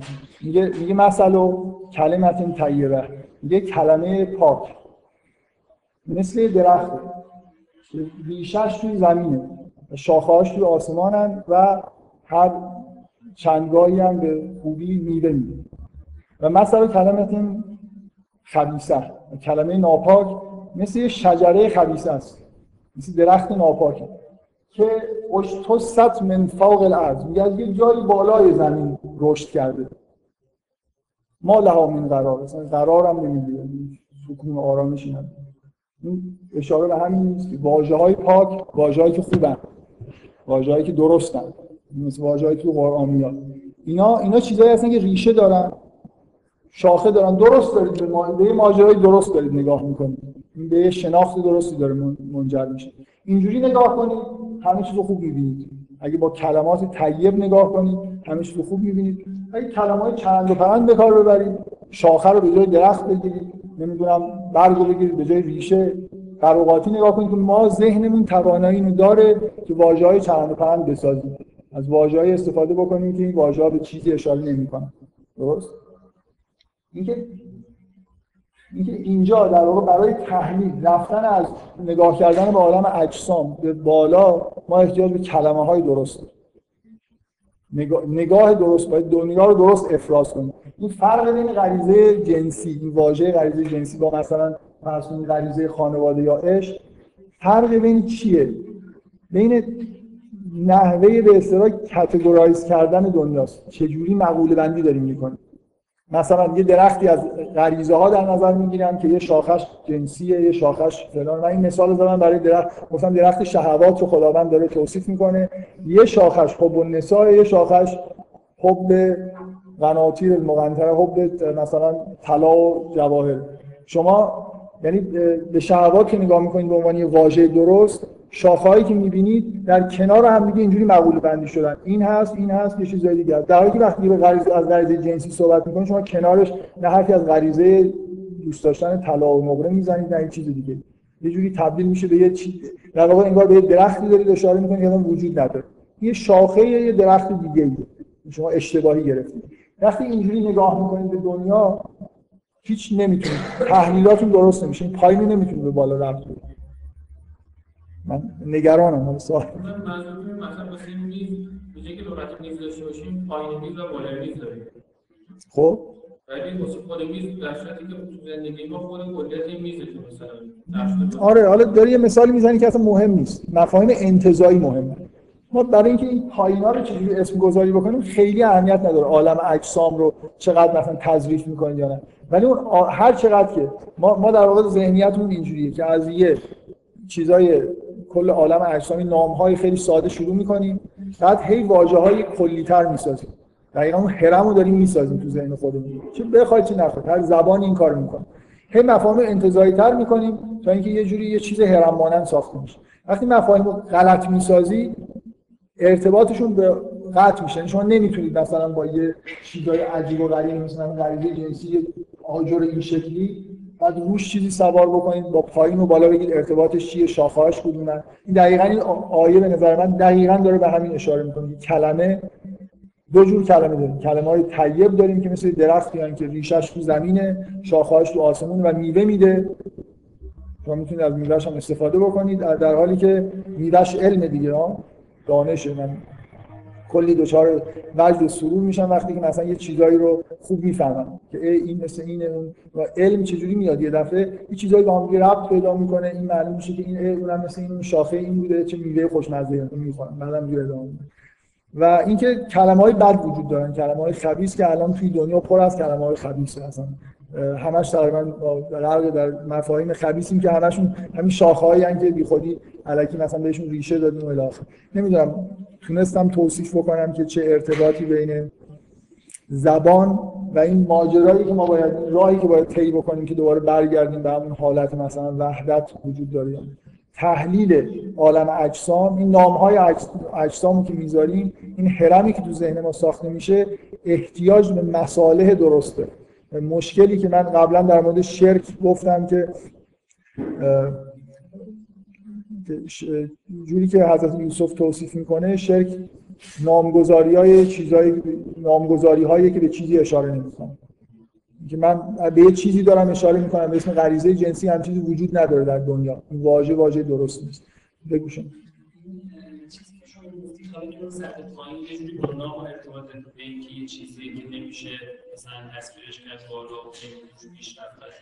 من گناه چجوری ارتباط دادم؟ من گناه به این ارتباط دادم که چجوری ما از اون بالا میافتیم پایین. ها این یه ذره چیزش کردید مثلا گفتید آدم وقتی گناه ولی تو این جایی که ما هستیم و شما تمایز رو غیر پایین خب اگه یه نفر دیگه این گناه بکنه و تو دست شناختی شما بیاد این اتفاق میفته. دیگه نه. که گناه اون فرق نداره. مثلا ممکنه یه نفر دیگه گناه بکنه نه. نه. نه نه. یعنی-, یعنی من حالت درونی من وقتی که خودم گناه کردم سیگنال های واقعی از بدن خودم دارم دریافت می‌کنم. این فرق می‌کنه با اینکه من گناه در بیرون ببینم. من گناه در بیرون می‌بینم میگم این گناه دیگه. این هازا من عمل شیطان. تموم شد. می‌تونم رومو برگردونم. ولی اگه خودم گناه کرده باشم برای من تبعات داره. من, من می‌تونم یه چیز داشته باشم. یه تحلیل کلی داشته باشم از اینکه گناه همین چیزی که من دارم توصیف می‌کنم یه تحلیل کلی مثلا در مورد معصیت. قبلا یه چیزی گفتم دیگه. معصیت یه چیزی درسته. من گرفتار گناه دیگری نمیشم. گناه اون آدم در درون من مشکل ایجاد نمی‌کنه. من اگه من اگر فرض کنید یه گناه مرتکب بشم آدمی رو بکشم در درون من یه تغییرات و تحولات ایجاد میشه شب خوابش رو می‌بینم. مثلا در, در نفوذ می‌کنه در درون من. واقعا من یه همچین کاری کردم. سیگنال ها رو من فرستادم. دست من بود که بالا رفت. من زدم این آدم رو کشتم. بنابراین اینا یه باستابایی در درون من داره. دیدن اینکه یه نفر داره یه نفر دیگر می‌کشه مطلقا اینجوری چیز مربوط ویژنه. من دارم این سیگنال های بصری دریافت می‌کنم. اینا نه قدرتی دارن نه من به راحتی می‌تونم اینا رو فراموش بکنم. این ببین مسئله تحلیل علمی فقط نیست. من رسیدن به جایی که شما خودتون در محضر خداوند فقط احساس بکنید یعنی که همه حسایی که بهتون دست میده اینا واقعا برای شما تجربه خداوند باشه. نیست. من دارم میگم یه پدیده هایی داره خارج از چیز به وجود میاد که پدیده ها رو شما نتونید توجیه بکنید من منم من می‌خوام بگم اصلا این چیزی که شما فهمیدید من نمیگم که مسئله فقط علمی بودن من, من ممکنه یه آدم گناهکار ممکنه توجیه علمی همه پدیده ها رو به خداوند داشته باشه ولی در عالم اجسام ساکن باشه. این اینجوری نیست که من بفهمم که این من می‌تونم یه استدلال کلی یه آدم فیلسوفی هستم. یه استدلال کاملا کلی بیارم که هر چی که در این عالم اتفاق میفته نتیجه مثلا خدا چیز خداونده. خب حالا عارف شدم. من همین جایی که بودم هستم. فقط به طور ذهنی فهمیدم که از نظر علمی چه گناه ببینم. یعنی به عنوان نظارگر می‌تونم همین چیزو بفهمم. ولی الان من حسم چیه کجا هستم. سیگنالایی که از درون من میاد این حسایی که در من ایجاد میشه رو چجوری به خداوند ربط میدم؟ می‌تونم الان بگم که من در تحت کدوم از تجلیات مثلا کدوم از اسماء الهی قرار گرفتم وقتی این حالت بهم دست دادم اصلا مسئله علمی نیست. مسئله خیلی واقعی تر از علمیه حس کردن ارتباط علمی با علم یه چیز خیلی چیزیه دیگه خیلی سطح پایین تریه من بفهمم واژه های خوب کدومن. الان الان من همه به همه شما دارم میگم که واژه غریزه جنسی وجود نداره. مثلا این چیزی مثل غریزه عشق و خانواده باید بگید. ولی این تحقق پیدا می‌کنه در شما. یعنی شما دیگه از این به بعد مثلا چون اینو فهمیدید دیگه احساساتتون یه دفعه فقط عاشقانه میشه نه. شما مثلا یه ممکنه دوچار یه اختلال واقعی فیزیولوژیکی یعنی سیگنالایی که دریافت می‌کنید سیگنالای سراسری از هر مثلا قلب و مثلا بدنتون عادت کرده سیگنالای فقط فرض کنید از یه قسمت‌های خاص بدنتون به عنوان مستقلا بیاد. این مشکل واقعیه که آدم آدمیزاد پیدا می‌کنه. چون این کسی که گناه می‌کنه وضعیت سیگنال های هماهنگی های درون بدنش از دست رفته. بنابراین آدم مواجهه با یه چیزی به اسم غریزه جنسی شده. یه چیزی که واقعا وجود نداره ولی این نه متعرض من نمی‌دونم واقعا این قسمت چیز من بحث روش ندارم. فکر ندارم که وقتی ما از این لیول سطح پایین که دوش کنیم تمیزه خب؟ بخوام بریم بالا و تکنیک شما کرده بده باید یه جوری این حس این که این چیزا رو بتونیم توجیه بکنیم خب؟ و اینکه این تمایزی یه جوری به بهتر تبدیل بشه رو باید داشته توجیه علمی نیست. توجیه علمی. من من می‌خوام اینو بگم. الان فرض کنید من خیلی خوب توضیح دادم همه اینو نمی‌تونید چون یه سیگنالی در آخر اون سیگنالی که در دریافت کنید در کنارش سیگنالی از بیرونش بیرون دریافت کنید قبول دارم اون سیگنال درونی واقعی من باشون بهتر ارتباط برقرار کنم و فلان کنم ولی نکتهش اینه که این به هر حال این سیگنال های بیرونی هم وجود دارن کار اوقات تبدیل میشن اتفاقا به سیگنال درونی. یعنی من بیرون یه چیزی می‌بینم بعد میام تحلیلش می‌کنم مثلا میشه یه چیزی درونی. مثلا یه اتفاق خیلی خوبی می‌بینم و اون اتفاق خوب رو میام شما تحلیل می‌کنم و بعدش کاملا یه سیگنال درونی من چیزایی که از بیرون می‌بینی خب نیاز نیاز دارن به توجیه علمی که بلدی. تو می‌تونی گناه رو در مثلا میگم مثلا ممکنه من هیچ توجیه علمی نداشته باشم که چرا این صحنه خیلی خوش آمد اون تاثیر من می‌تونم ببخشم. من می‌تونم غریزه من بذار اینجوری براتون تو بذار یه خود بیشتر در مورد غریزه جنسی توضیح بدم. غریزه جنسی کلمه هست کلمه خبیثه که در نتیجه گناه به وجود میاد. مثلا اصولا در نتیجه زنا. ارتباط جنسی خارج از خانواده. وقتی یه نفر به خودش حق میده که صرفا به دلایل سیگنال های خیلی سطح پایینی که دریافت کرده این کار رو انجام بده رابطه جنسی برقرار کنه توش حس ساپو یعنی درخته رو واقعا اینجوری که با این شاخش سر و کار داره دیگه. یعنی یه عملی انجام داده. که سیگنال هایی توش دریافت کرده لذتی برده که ربطی همراه این, این چیزهایی که توی عمل جنسی خارج از خانواده اتفاق میفته نه توش ساپورت هست نه توش کودکی هست نه هیچ هیچ حس حس پدری هیچ کدوم اینا نیست. بنابراین درختار مثل اینکه واقعا شاخهشو بریده داره این با این شاخه کار خب؟ یه چیزی که از بالای ارز رویده. خب؟ من من بعد اینکه یه آدمی دچار گناه میشه حالا دیگه مشکلی پیدا می‌کنه واقعا. حالا فردا اگه تا حالا اینجوری بود که وقتی که معصوم بود فقط و فقط ممکن بود نسبت به یه زن احساس عشق پیدا بکنه حالا می‌تونه احساس جنسی خالص پیدا کنه. یعنی می‌تونه یه زنی رو ببینه و تنها چیزی که به نظرش می‌رسه اینه که این به عنوان یه به اصطلاح sex object بهش نگاه کنه. الان رسما به زنا میگن سکس آبجکت دیگه زنا بعدشون نمیاد واقعا. این خیلی برام همیشه عجیبه که رسما به زنا میگن sex object و خیلی به نظر من ولی بعضی از زنا به خودشون هم به خودشون میگن sex object مدونا رسما sex object اشکال هم نداره نظر خودش. میفهم منظورم چیه؟ ببین من الان دچار در اثر معصیت دچار یه چیز شدم. دچار یه مشکل واقعی شدم. من الان در جهان خارج رو که مشاهده می‌کنم سیگنالایی دریافت می‌کنم که اینا هماهنگی خودشون از دست دادن و اینا قابل تحلیل نیستن به اسماء الهی. بنابراین ممکنه من الان بفهمم که خب چون گناه کردم اینجوریه. ولی حسا رو دیگه ندارم. یعنی من خودم رو نمی‌تونم در حالی که این سیگنال ها داره من می‌رسه در محضر خداوند احساس بکنم. برای خاطر اینکه اینا منحل نمیشن. علمشو دارم. می‌دونم که الان یه چیزی با همچین چیزی مواجهم خب میشه درد می‌خوره. حسا رو ندارم. یعنی اینا چیز نمیشن. بذار من یه آیه دیگه بخونم که متوجه بشید که این کلمه ها میگه که این کلمه ها به سمت خداوند میرن. کلمه های خوب.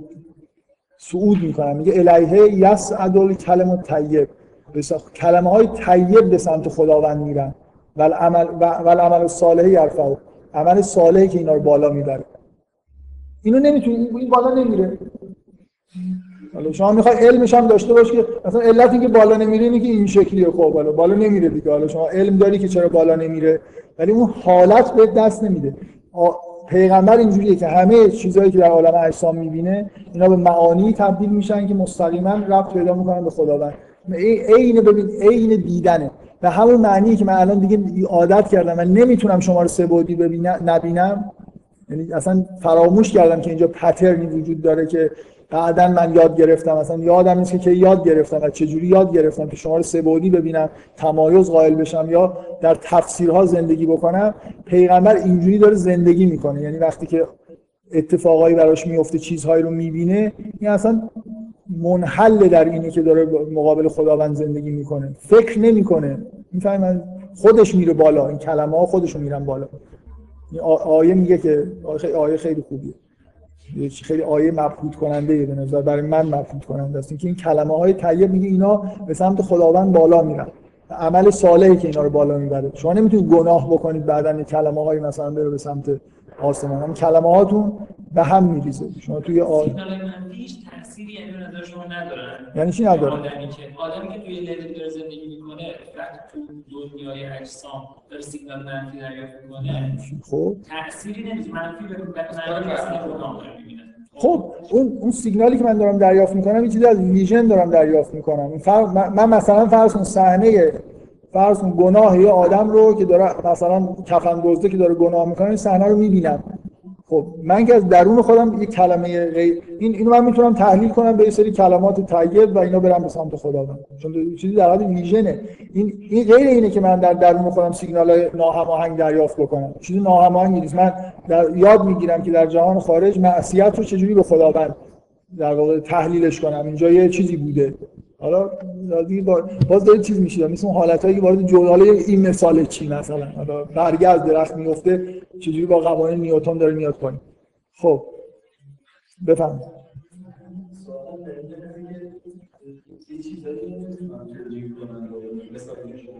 اشکال نداره.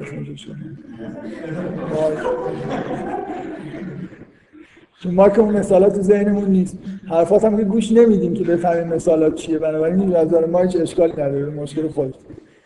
می‌دونم ادامه بدم؟ نمی‌خوام یه خود چیز کنم. بیشتر وارد می‌تونی خصوصی به من بگی. من شاید بتونم. مثلا من نمی‌دونم با برگ افتادن برگ درخت و قوانین نیوتن چجوری توصیف کنم.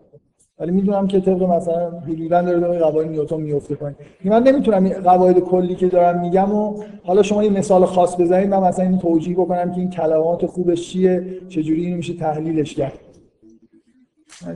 بذار من بذار من بحثمو ادامه بدم. شاید حالا مشکلات شما ان حل شد نشد مهم نیست.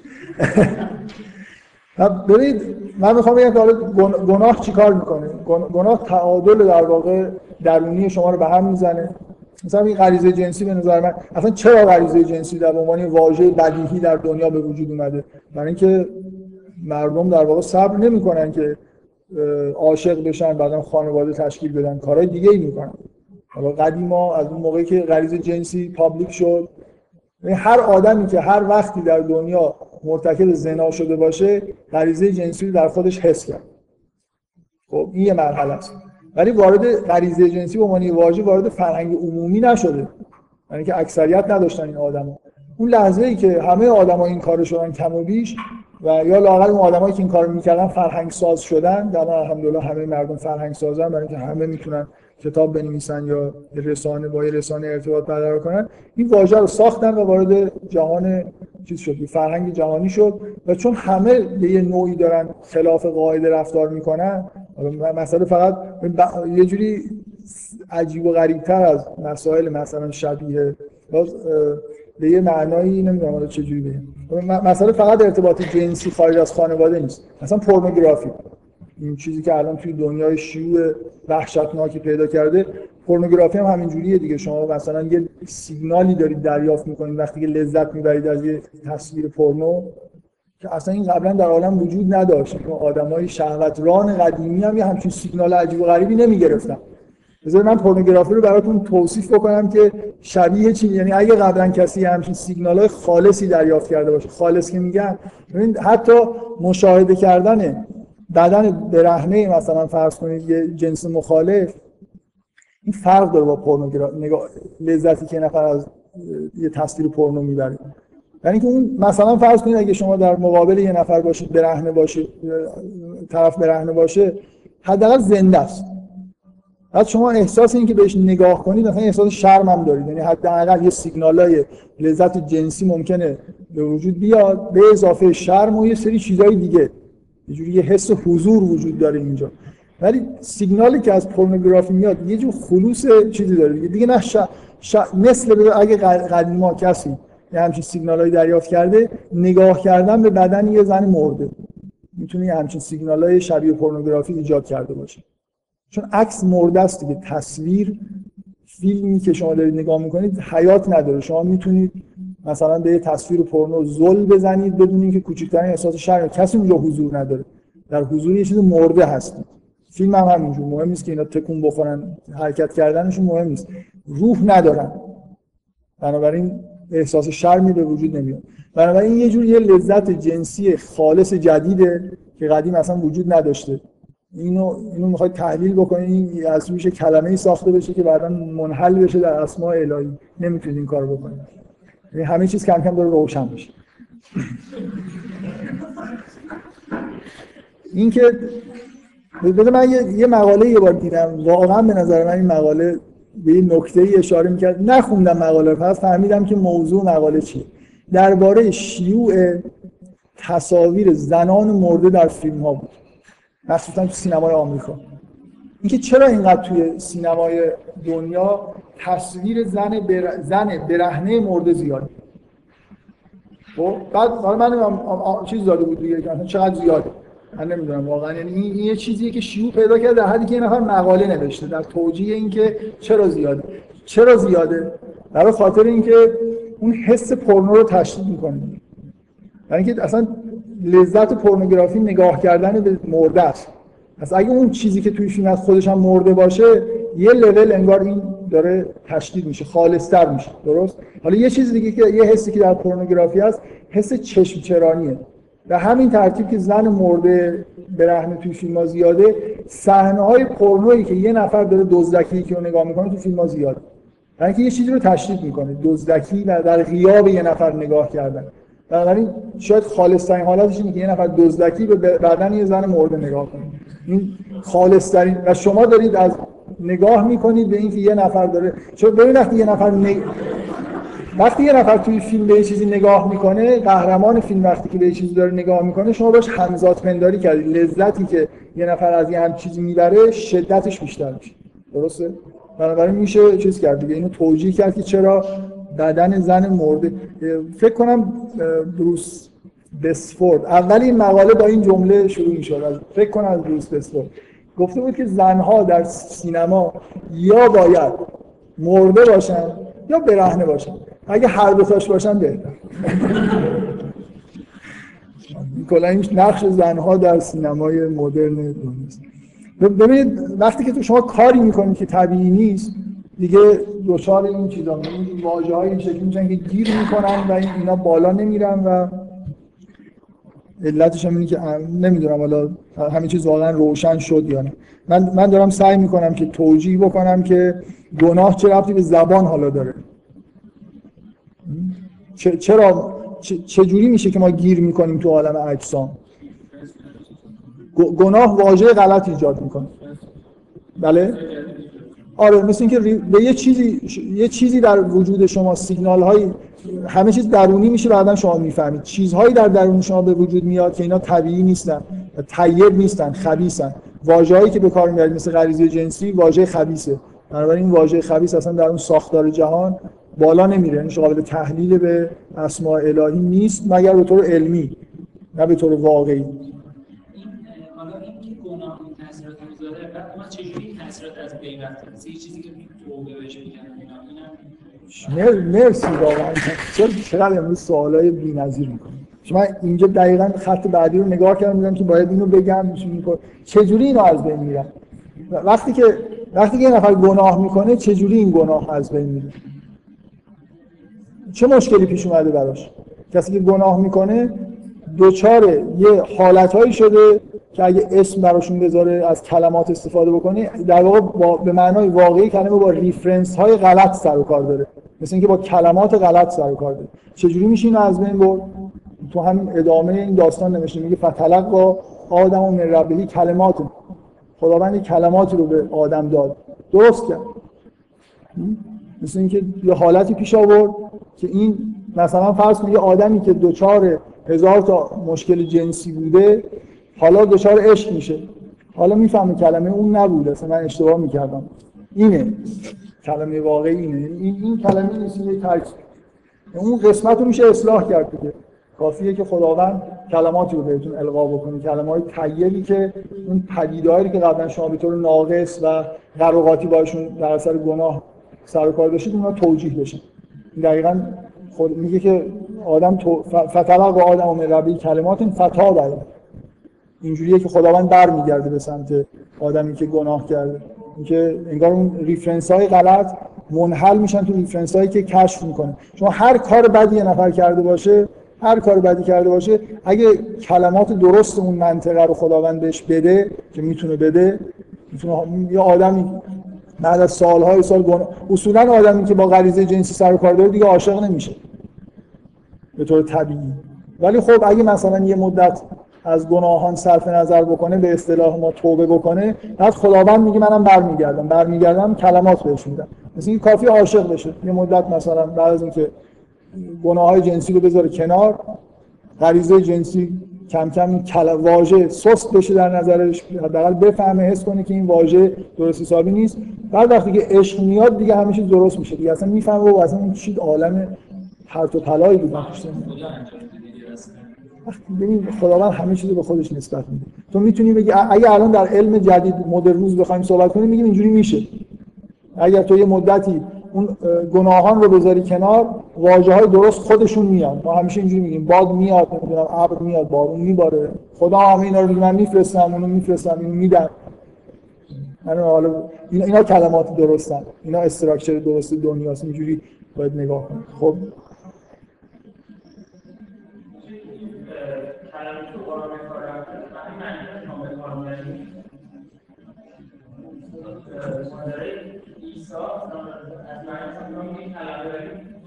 من, من یه بار فکر توی من یه بار توی این کلاس گفتم این کلمه یکی از به نظر من سخت ترین فهمیدنش از سخت ترین چیزای واژه های قرآنه. یه معنی خیلی خیلی اساسی داره. این چیزی که من دارم میگم کلمات تشریعی داریم. کلماتی که در زبان هستن و کلمات تکلیمی داریم. این چیز حضرت عیسی یه جور موجودیه که خودش کلمه است مثل اینکه مثل اینکه من بگم حضرت عیسی مفهومه. مثلا منظورم چیه؟ خودش ما از این حرفا می‌زنیم الان. اون فلانی ملت بود مثلا برای حضرت عیسی حضرت عیسی مفهوم این مفهومی که تجلی پیدا کرده. من قبلا در مورد اینکه حضرت عیسی از نظر تکوینی در واقع نقطه مقابل قرآن به معنایی یه بار اینجا صحبت کردیم که یه چیز خاصه. مثل اینکه در عالم انسان ها باید اون نقطه توسط یه موجودی پر مثل در یه رأس مثلا تکوینی عالم باید یه رأس اونجا قرار می‌گرفت. عیسی اون رأسیه که اونجا هست. مثل اینکه من می‌تونم در عالم تکوین اشاره کنم. یه چیز خاصه. نه منظورم می‌فهمید یا نه؟ اینکه اینکه مثلا بگذاریم. خب این چیز اینکه چجوری گناهان پاک میشن توسط القای کلمات. اول گناه ترک میشه. یعنی آمادگی تا وقتی که یه نفر داره معاصی مثلا جنسی انجام میده خبری از عشق نیست. مثلا چیزی نمی... الان شما نگاه کنید تو دنیا البته خب خیلی فیلسوفانه مثلا کراوات می‌زنن پیپ می‌کشن میگن عشق وجود نداره قبلا هم وجود نداشته. میگم دیگه الان شما تمام هنرمندای غربی و متفکرینشون به این نتیجه رسیدن که یه اوهامی بوده در دنیای قدیم وجود داشته. واقعا ذکی. چیزایی کشف می‌کنن. خودشون شما وجود ندارید یه جوری به چیز داره. مورد چیزایی حرف می‌زنن که وجود نداره. اینکه به هر حال اینه دیگه. این کلا این ماجرای توبه کردن هم به وضوح توی این داستان اومده که مسئله تلقی کلمات. من حالا که ایشون سوال کرد شما یه دور به واژه کلمه تو قرآن یه نگاهی بکنید از استعمال های مختلفی که داره چیزهای مفهوم کننده زیاده. اگه من فکر کنم یه نفر کلمه رو خوب بفهمید که قرآن چجوری استفاده می‌کنه از این. شاید یکی از پیچیده ترین مفاهیم دینی توی قرآن کلمه باشه. فهمیدنش به نظر من خیلی سخته. بعضی جاها مثلا دیگه حالا این, این چجوری استفاده خاصی که از کلمه رو میشه. خب. سوال دارید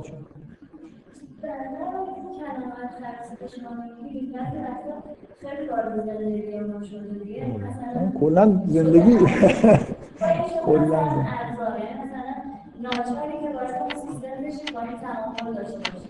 خب بعد هم نمی‌تونیم بگیم این از عمل شیطان من کنار می‌گیرم اینکه اینکه من همه چیزایی که دارم میگم اینه که اینجوری می‌تونید نگاه کنید که کلا انحرافایی که بشر پیدا می‌کنه اینا مستقیما تو زبان انعکاس پیدا می‌کنه.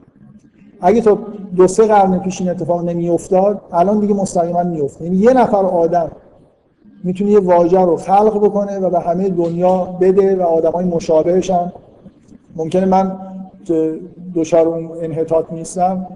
اولی کار خوب درک نکنم ولی بعدا آدمای دیگه هم هستن اونها هم همه تایید می‌کنن که بله ما هم با این واژه سر کار داریم و واژه وارد فرهنگ میشه. بعد دیگه بچه‌هایی که به دنیا میان واژه رو یاد می‌گیرن.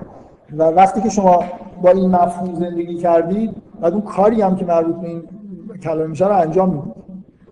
یعنی من اگه غریزه جنسی رو به عنوان یه واژه پذیرفتم بعد خب دیگه غریزم دیگه. چیکار کنم؟ مثلا ناچارم میرم این کارا رو می‌کنم. یعنی کلا فرهنگ توسط این واژه سازی تو ذهن من اثری که می‌ذاره اینه که من وادار انگار دارم میشم.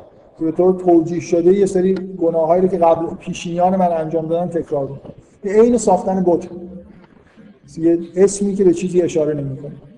فرهنگ پر از چیزی پر از واژه‌هایی که به چیزایی اشاره نمی‌کنن و ما مشکلمون اینه. مشکلمون اینه که توی هر چی که به برای چیزی قبلا من اشاره به این که هایدگر با واژه‌های کار خاصی می‌کنه یه بار کردم. که همه هایدگر و همه هایدگری های دنیا علاقه خیلی خیلی زیادی دارن به اینکه به ریشه واژه ها توجه کنن.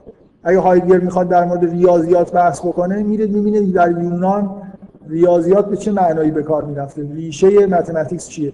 بعد انگار که داره استدلال می‌کنه میگه ببینید ریشه mathematics اینه پس این.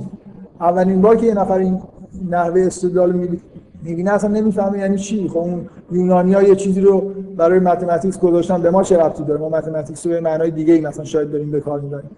ولی ولی نکته ای که هست اینه هایدگر تصورش اینه که هر چی که فرهنگ داره پیش میره واژه های جعلی دارن زیاد میشن. در ابتدای زبان زبان پاکتره. واژه ها کمترن و درستترن. و هر چی که داریم جلو میریم واژه ها چرند و پرندتر میشن و استعمالشون هم مزخرفتر میشه. بنابراین یه جوری رفتن به مبدع نگاه کردن مهم نیست در یونان نگاه کنی یا در ایران. همیشه ریشه واژه ها خیلی معنی دارن خیلی خوبن ازش خیلی چیزا میشه در آورد. این توجیه خوبی به نظر من برای اینکه ما, ما هر چی که داریم الان چیزی که شما دارید میگید کاملا درسته. ما توی فرهنگی پر از واژه‌هایی که به هیچ چیزی اشاره نمی‌کنن و همه غلطن و همه ممکنه در واقع ما رو به اشتباه بندازن داریم زندگی می‌کنیم. خب؟ حالا چیکار باید کرد؟ خب دو تا من چیز کردم دیگه دفعه قبل به اینجا رسیدیم که خوشبختانه وقت تموم شد واردش نشدم برای اینکه فکر می‌کنم به اندازه کافی حرف نزده بودم که بخوام همه چیز رو خوب بگم. ولی ما, ما, ما به چه چیزایی احتیاج داریم؟ برای اینکه این تاثیر این فرهنگ رو در واقع از بین ببریم. یعنی یه جوری به جایی برسیم که دنیا رو بتونیم طوری نگاه کنیم که باید نگاه کنیم. برگردیم دوباره به بهشت. خب؟ یکی احتیاج به یک کتاب داریم. واژه های درست توش اومده باشه و به چیزهای درستی که واقعا وجود دارن اشاره بکنه. یعنی همه واژه‌هایی که وجود دارن همین چیزهایی باشن که تو این هرم هستن مکعب مستطیل باشن رو هم دیگه قرار بگیرن ارتباط درستی واژه ها با هم دیگه داشته باشن پس یه چیز اینه. من احتیاج به متن دارم که زبان درستی داشته باشه واژه های چرند توش نباشه و ارتباط واژه ها درست باشه استراکچر خوبی داشته باشه. خب دیگه احتیاج به چی دارم؟ نه خب این که مربوط به خودمونه دیگه. حالا اینا ابزارهایی که من نیاز دارم برای خاطر اینکه در واقع یه جوری بتونم توسط اینا یاد بگیرم که چجوری می‌تونم زندگی بکنم که مثل هم تو همین دنیا هم که هستم مثل بهشت باشه. از عالم طبیعت به قول عرفا میگن از عالم جسم و طبیعت فرار بکنیم مثلا برگردیم به همون باغ ملکوت یکیش احتیاج به زبان اصلاح شده دارم دیگه. من وقتی وارد این فرهنگ میشم این انتظاری از من میگه آدمی مثل مثلا فرض کنید حضرت ابراهیم باید باشه که بیاد وارد یه فرهنگ عجب وجقی بشه و تک و تنها مثلا خودش فرهنگ درست کنه برای خودش. باید اینقدر آدم پاک و معصومی باشه که اصلا این واژه های اینجوری به دلش نمیشینه دیگه. آدمی که گناه نکرده با این واژه رو میشنه میگه چی؟ مثلا میگن غریزه جنسی. خب می‌دونه که همچینی وجود نداره. میگه خب چی. تو چی میگی؟ یعنی قدرت تشخیص این که چی درسته چی غلطه رو داره. ما اینجوری نیستیم. کسی که معصوم نیست نمی‌تونه در واقع انحراف های فرهنگ رو به راحتی تشخیص بده. و یه،, یه کتاب لازم داریم یه کتابی که زبان درست داشته باشه همه همه چیزش درست باشه. همین کتاب رو می‌خونیم و اگه یاد بگیریم که اینجوری به دنیا نگاه کنیم از این واژه ها استفاده بکنیم. نمی‌خوام بگم حرفای روزمره رو بذاریم کنار. ولی بدونیم که مثلا غریزه جنسی وجود نداره تو این کتاب حرفی از غریزه جنسی نیست. یه چیزایی وجود نداره بهش اشاره نمیشه. و من قبلا توضیح دادم که واژگان فقط یه سری واژه جدا نیست استراکچر داره. شما وقتی که یه کتاب رو می‌خونید نحوه جمله هایی که این واژه ها توش به کار میرن بین واژه ها ارتباط برقرار می‌کنن. یعنی ساختار میدن به واژه ها مثل اینکه جهان رو در واقع توصیف می‌کنن و می‌سازن. خب این دیگه چی لازم داریم؟ چیز خیلی بدیهی لازم داریم. اینا اینا تلقی کلماته. برای اینکه گناهایی که کردیم اثرش رو پاک شما قرآن رو می‌خونید و تاثیر گناهایی که کردید پاک میشه. برای اینکه کلمات دریافت می‌کنید از خداوند. این همه کلمه. از آدم سه تا چهار تا بیشتر دریافت نکرد و مشکلش حل شد. خب دیگه چی؟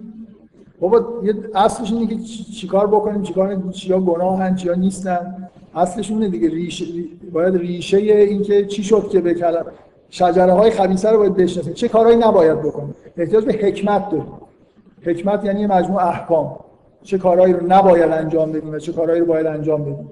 درسته؟ من باید من باید عمل خودم رو اصلاح کنم که دوباره دوچار اگه یه نفر همینجور گناه بکنه کتاب قرآن هم بخونه که درست نمیشه که. هنوز چیزی که در بر... من باید گناه ها رو ترک بکنم درست زندگی بکنم باید یاد بگیرم که به شجره های خبیثه رو بشناسم و بهشون نزدیک نشم و بعد کلمات رو تلقی بکنم تا همه چیز درست بشه. یا سر جاش. پس به دو تا چیز احتیاج داریم. کتاب در قرآن این واژه های مربوط این دو تا مفهوم اینه. کتاب و حکمت. و خداوند پیغمبر رو میفرسته که کتاب و حکمت یاد بدن به مردم. با خودشون کتاب بیارن و حکمت یاد بدن. و مجموع اینا رو در قرآن در یک کلام خداوند میگه هدایت. که به شما به اندازه کافی امر و نهی هایی که چه کارهایی بکنید و نکنید برسه و به اضافه اینکه دنیا رو چجوری نگاه بکنید. اون هدایت مجموعه دو تا واژه نیست. اون حسیه که در اون لحظه بهتون دست میده همه چیز روشن میشه. یاد می‌گیرید که آه اصلا اینا این نبود مثلا این بود. اینکه شما می‌رسید به یه حالتی که چیزهایی که قبلا نمی‌دیدید و تحلیلش رو نمی‌فهمید همه رو در واقع رفت به هم رفت می‌دید و ارتباطش رو با اسماء الهی هم می‌فهمید. این این طرح خیلی خیلی خیلی کلیه. به نظر من عرفان چیزیه که بهش میگن عرفان اسلامی من یه خود با این واژه عرفان دفعه قبل گفتم مشکل دارم. برای اینکه وقتی شما میگید عرفان یعنی این یه چیز غیر از دینه. ها مثلا یه دکون دیگه ایه اون ور زدن یه عارفن مثلا مثلا اینکه ما دین بدون عرفان هم مثلا داریم. مثلا قرآن یه چیزای اینکه من یه بار تو این کلاس اون روزی که فکر کنم بحثای فرقه بحثای فرقه ای بود گفتم که من یه علاقه خیلی خیلی خاصی دارم به یه چیزی که بهش میگن مکتب هله که آدمای معروفش سید حیدر آمالی هست. علامه بحرالعلوم. اینا اینا آدمایی که به اصطلاح عرفایی که اولا خیلی به نظر میاد که عارفن. یعنی در بالاترین سطح ممکن کتاباشون از نظر عرفان عربی عرفان نظری. یه خورده مثلا یه لول پایینتر از ابن عربی اینا هست. خیلی حرفای سطح بالای عرفانی زیاد زدن. یه شرحی سید حیدر آملی داره به فصوص الحکم که خیلی معتقدن که شاید بهترین شرح فصوص الحکم ابن عربیه. اولا آدمای از نظر عرفانی هیچ شک نداره که اینا در بالاترین سطح ممکن هستن بعدم اینکه مطلقا اصلا شعارشون جمع کردن بین عرفان و قرآن با هم دیگه مثلا شما کتاباشون رو بخونید معلوم نیست تفسیر قرآن داره میگه. هر چیزی که میگن ابن عربی هم حدودا اینجوری اینا یه خورده بیشتر. اینا به هیچ طریقتی به غیر از شریعت اعتقاد ندارن. یعنی معتقدن که همین حکمتی که پیغمبر آورده همینه دیگه. این طریقت ماست. نه اینکه هیچ کاری یعنی همه کاراشون رو در دایره شرع انجام میدن در حالی که فرقای صوفی خیلی اینجوری نیستن. صوفی مثلا ممکن نماز هم نخونن. میگن اگه استادت بهت گفت نماز نخون طریقتت اینه. فرق می‌ذارن بین طریقت و شریعت. میگن یه لحظه ای ممکنه تو لازم بشه برای طی طریق یه حکم شریعت رو بذاری کنار. و توی مکتب هله اصلا این کلا اینجوری نیست. این سید بحرالعلوم کتاب معروفی داره به اسم سیر و سلوک. که کتاب مورد علاقه علامه طباطبایی علامه طباطبایی نماینده تمام کمال این مکتب توی زمان معاصر بود. یکی از کتابایی که دوست داشت بارها تدریس کرده بود خصوصی همین سیر و سلوک بحرالعلوم بحرالعلوم میگه یک کسی یک کلمه مثلا عین عبارتی که تقریبا تو سیر و سلوک اومده یه چیزی خلاف اون چیزایی که تو شهر هست در طریقت خودش ذکر کرد آدم منافقه و اصلا هیچ به کل بذاریدش یعنی یک کلمه نباید پس و پیش بشه. این چیزی که پیغمبر به عنوان حکمت گفته همینه. تاکیدشون روی اینه که خداوند در واقع هدایت فرستاده دیگه. من که نمی‌تونم مثلا یه چیز جدیدی بیارم.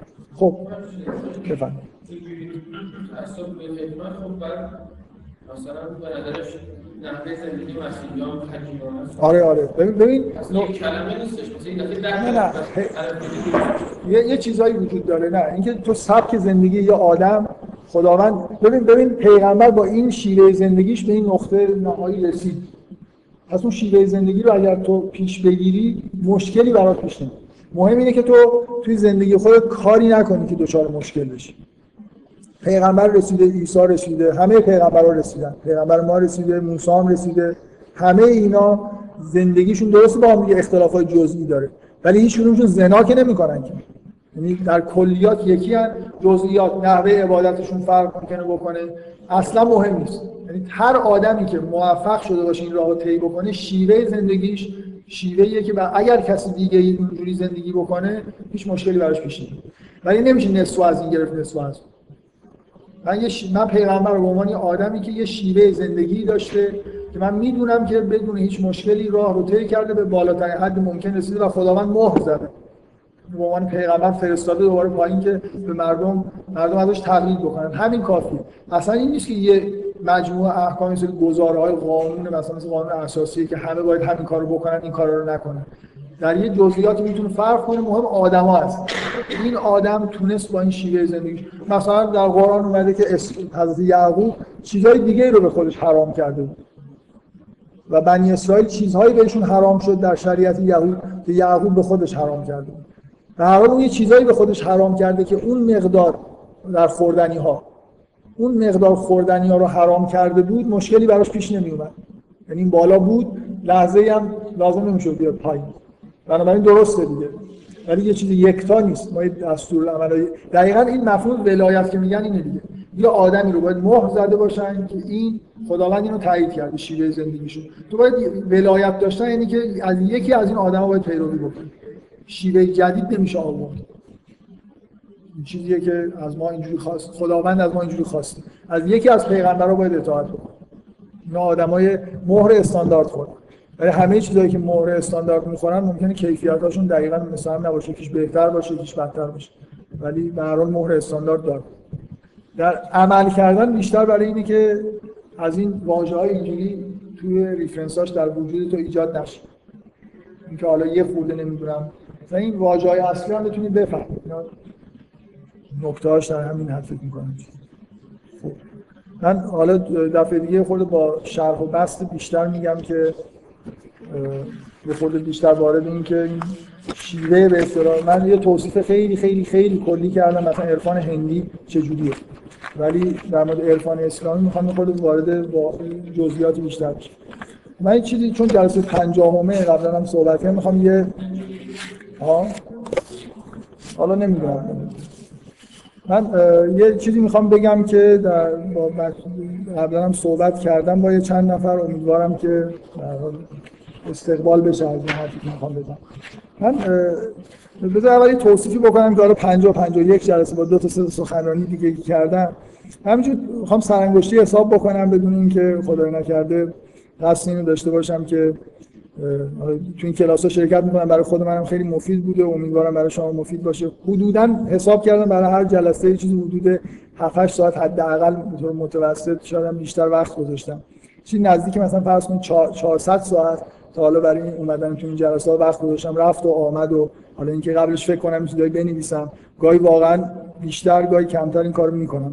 گاهی واسه این قطر نوشته های من نشون میده که چقدر نشستم فکر کردم در مورد اینکه تو جلسه چجوری بگم.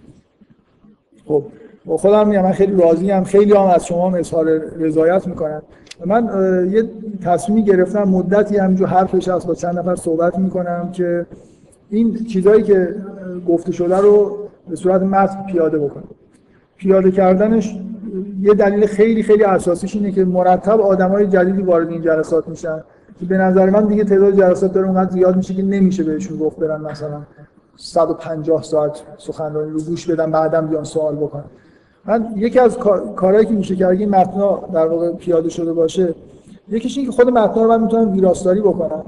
اینا دانلود کردنش راحت تره من می‌تونم به بعضی از آدمایی که اصولا نمی‌تونم بهشون فایل صوتی بدم گوش بدن ولی می‌تونم متن بدم بخونن و اظهار نظر بکنن. به اضافه اینکه من فکر می‌کنم خیلی خیلی مفیده که از هر جلسه یه متن کوتاه خلاصه شدهشو در بیاریم. و اینا توی چیز باشه. یعنی نفر که میاد تو این کلاس حداقل بتونه با یه مرور یکی دو ساعته همه چیزهایی که اینجا موضوعی که گفته شده با یه توضیحات خیلی مختصر رو بفهمه که چیا هست. بعد تصمیم بگیره که کدوم متنا رو می‌خواد بخونه یا کدوم فایل رو می‌خواد گوش بده. من فکر کنم واقعا به جای رسیدیم که لازمه. به اضافه اینکه خودم برای خودم هم فکر می‌کنم خیلی خوبه اگه بتونم روی متن دوباره کار کنم. بارها پیش میاد که در مورد چیزی که قبلا گفتم اگه بین اون جلسه با جلسه بعد پیش بیاد که تکرار می‌کنم اگه فکر کنم که بهتر می‌تونم بگم یا یه چیزایی اضافه بکنم. ولی آدم شاکی میشم منم معمولا به شکایتشون نیست رسیدگی نمی‌کنم. ولی اگه واقعا متن قدیمی رو خیلی چیزا به ذهنم می‌رسه دلم می‌خواد اضافه بکنم اصلا امکانش ندارم. ولی تو متن میشه دست بود من کم کم می‌خوام سعی کنم که این فایل های صوتی بی اعتبار بشن متن های معتبرتر در واقع جایگزینش بشه. خب حالا این مقدمه اینه که می‌خوام ازتون یه چیز بشن داوطلب بشن که کمک بکنن به پیاده کردن این چیزای صوتی که داریم. توضیح خیلی مختصرش هم اینه که ظاهرا توی Media Player version 9 یه option ی وجود داره که میشه 20 درصد سرعت حرف زدن کم کرد. بنابراین تقریبا میشه به آنلاین پیاده کرد. یعنی اگه سرعتش کم بکنید شاید زیادم لازم نشه pause بزنن حساب سرانگشتی بکنید. من فکر نمی کنم یه جلسه مثلا دو ساعت و بیشتر از 5 6 ساعت وقت بگیره که به صورت متن نفر در بیاره. اینکه احساس می‌کنم کار سختی نیست و امیدوارم که به اندازه کافی همکاری بکنید و تنها کاری هم که قرار انجام بشه اینه که تو مرحله اول پیاده بشه فقط به توصیه دوستان از حالت محاوره‌ای به حالت غیر محاوره‌ای تبدیل بشه بدون دخل تصرف زیاد.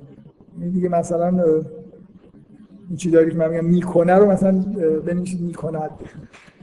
بعد بعد حالا پیشنهاد اینه که یه گروهی ویراستاری بکنن. من خودم خب اگه هیچ کس کار نکنه هم تو پیاده کردنش قطعا کمک می‌کنم. من اینکه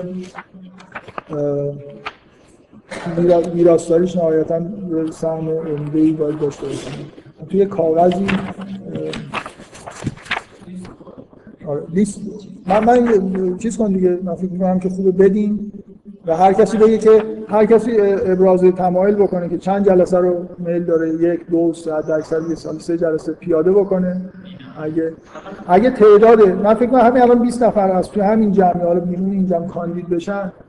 فقط من می‌خوام یه چیز کنم یه شرط زمانی بذارم. مثلا هر چند جلسه ای که یه نفر کاندید میشه پیاده بکنه ظرف دو هفته. بیشتر. الان فکر امتحانات تموم میشه وقت نه بذار هر کسی دو هفته هر چی پیاده کرد بیاد تعریف کنه. یه option اینه که من نهایتا می‌تونم خودم این کارو بکنم یا بدم اگه هیچ کی کاری نکنه می‌تونم بدم بیرون آدمایی هستن که تایپ می‌کنن حتی از روی من. ولی فکر کنم وحشتناک در میاد دیگه. وقتی نمی‌دونن اصلا جلسات چیه. نه اینکه آیه ها رو من انتظار ندارم شما پیاده بکنید بنویسید عربی. ولی فکر می‌کنم بدم بیرون آخرش مثلا یه چیزی دستم میاد که دوباره از اول ترجمه میدم بشینم خودم بنویسم به جای اینکه اونو مثلا اصلاحش بکنم. اینه که به نظرم میاد که بهترین راه اینه که همین توی جمع خودمون این کار انجام بشه نه. من من, من بالای یه چیز نوشتم اسم خودم و آدرس ایمیل خودم رو نوشتم که جلساتی که قصد دارم در دو هفته پیاده کنم نوشتم و یه ویراستاری هم نوشتم زیرش علامت زدم که من میل دارم ویراستاری هم کمک بکنم. حالا این کاغذ رو فکر کنم میشون بگردونیم هر کسی هر تعداد جلسه که می‌خواد و بنویسه و اینکه ویراستاری می‌خواد بکنه نمی‌خواد بکنه آدرس ایمیلش هم بده که بعد از دو هفته اگه گفت که نتونستم این کارو بکنم خب کسی دیگه کارو انجام بده. یعنی من فکر می‌کنم سریع این کارو انجام بدیم بعدا حداقل سه چهار هفته طول می‌کشه بدیم تایپش کنن. نهایتا کارو مثلا توی حد اکثر دیگه فکر می‌کنم ویراستاری شده شد تو تابستون سعی کنم تمومش کنم خیلی طول نکشه خب اینو در دو هفته من احساسم اینه که امتحانات تو همین هفته تموم میشه. یا حد اکثر هفته آینده. معمولا یکی دو روز بعد از امتحان وقت خوبی برای اینکه آدم یه کاری بکنه دیگه. اگه نکن دیگه نکنید دیگه نمی‌کنید. مثلا تابستون. خب حالا من برای اینجا می‌خوایم چیز کنم. ببخشید منظورتون کاملا متن و یعنی صحبت رو بکنیم تکست کاملا یا نه مثلا خودمون خلاصه کنیم. نه من, من یه کار کاملا مکانیکی. فعلا فقط تکست بشه. بعد حالا من خودم که حتما این کاری می‌کنم. اگه یه گروهی هم بخوام تو ویراستاریش خلاصه کردن هر همکاری بکنن من میل دارم دو تا متن داشته باشه یه متن فقط به دلیل خلاصه شدن که آدمای جدید بهش رجوع بکنن. یه متنی هم که خودم خیلی چیز ممکن توش اضافه بکنم. و اصلا تصور من اینه که ایدئالش اینه که از این مدت اصلا این فایل های صوتی رو بذاریم کنار کسی قرار نشه که فایل صوتی رو گوش بده. من خودم نمی‌تونم فایل صوتی رو راستش گوش بدم.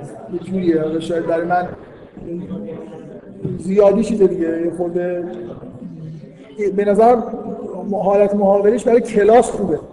یعنی مثلا یه جوری زنده است. ولی وقتی آدم میشینه می‌خواد گوش بده برای من یه خورده سخته شاید راه معمولی میگه خیلی ها گوش دادن مشکلی هم نداشتن. من خودم نمی‌تونم گوش بدم.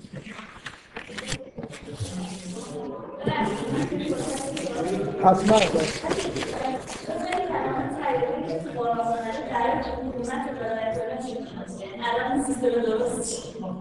چه سوال خوبی. شما مطمئنید که سیاست و حکومت و اینکه مثلا دموکراسی باشه یا نباشه به هدایت فردی آدما خیلی ربط داره؟ داره.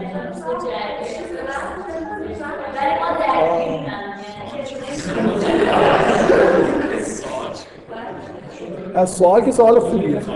ایشون سوال ایشون اینه مربوط به هفته بعد انتخابات در واقع ما بین الانتخابات این هستیم. طبیعیه که حرف از چیزای سیاسی بشه. ایشون سوالش اینه که اگه استرا... با واژه‌ای که تو قرآن هست ما یه جوری استراکچر درست جهان رو در واقع می‌تونیم درک بکنیم در مورد حکومت و مسائل سیاسی چه واژه‌ای تو یعنی استراکچر حکومت مثلا تو قرآن داریم یا مثلا سوال خیلی ساده اینه که ما استراکچر برای نظام اقتصادی داریم یا نداریم؟ نه داریم نداریم. من متخصص نیستم. به نظر من که نداریم. یعنی حداقل در اقتصاد به نظر میاد که خیلی خیلی چیزه. استراکچر اقتصادی به معنی که الان نظام اقتصادی میگیم تو قرآن نیست. برای من بدیهیه که نباید باشه. وقتی مثلا توی شما توی پس اون جامعه عرب زمان پیغمبر فکر می‌کنم استراکچر بردهداری تنها استراکچر اقتصادی موجود در سراسر جهان و ممکن در سراسر جهان به دلیل محدودیت ابزار تولید. فکر کنم اکثر جامعه شناسان اینو میپذیرن. که ما از یه حالتهای خیلی ابتدایی به بردهداری رسیدیم بعد به فئودالیسم رسیدیم بعد به سرمایه‌داری رسیدیم بعد به سرمایه‌داری رسیدیم بعد به سرمایه‌داری رسیدیم بعد دیگه.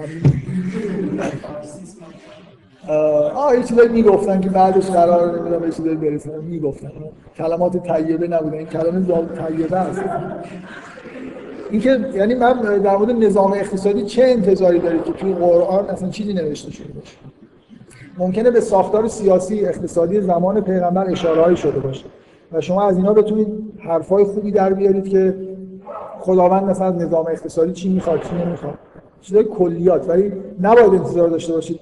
در قرآن یه نظام اقتصادی برای ابد طراحی شده باشه. این اصلا غلطه. اگه قرار بود طراحی بشه باید درده‌داری می‌شد دیگه. برای اینکه همون زمان بود بعدم مردم مردم اصلا نمیفهمیدن سرمایه‌داری چی ممکنه باشه. من, من یه خورده مرددم. میگم متخصص نیستم یعنی ننشستم مثلا قرآن رو به این مفهومی که شما میگید بخونم ببینم استراکچر سیاسی اقتصادی خاص اصلیش در میاد یا نه فکر کنم کار سختیه اصولا یه همچین بحثی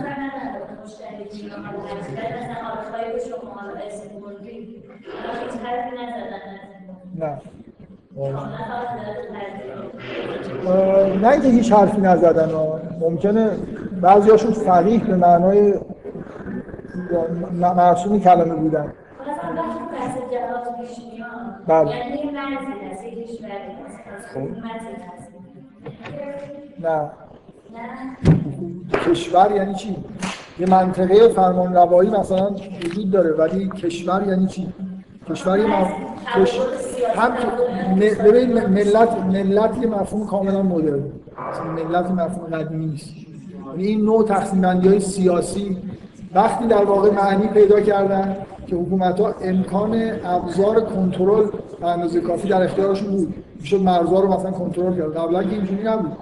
واقعا بیشتر قوم و قبیله وجود داشت. اینکه ملت معنای مفهوم سیاسی توی دنیا نقشه کشیده باشیم بگیم اینجا مرز مثلا کشور من با کشور تو.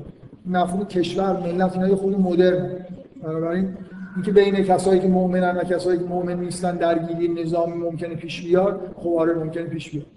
ولی این به معنای مثلا جنگیدن به معنای جنگ دو تا ملت و دو کشور نبوده.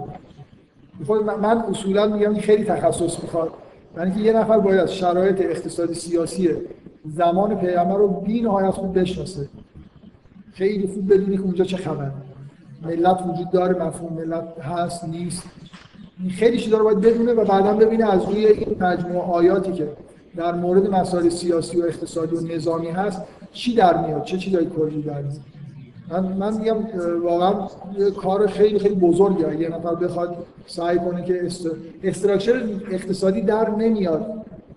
برای خاطر اینکه اصلا یه همچین یعنی استراکچر اقتصادی به این معنا یه نفر فکر کنه که از تو قرآن میشه یه مجموعه مثلا قواعد اقتصادی در برای فعالیت اقتصادی. این اصلا معنی نداره به نظر من. این بدیهیه که معنی نداره.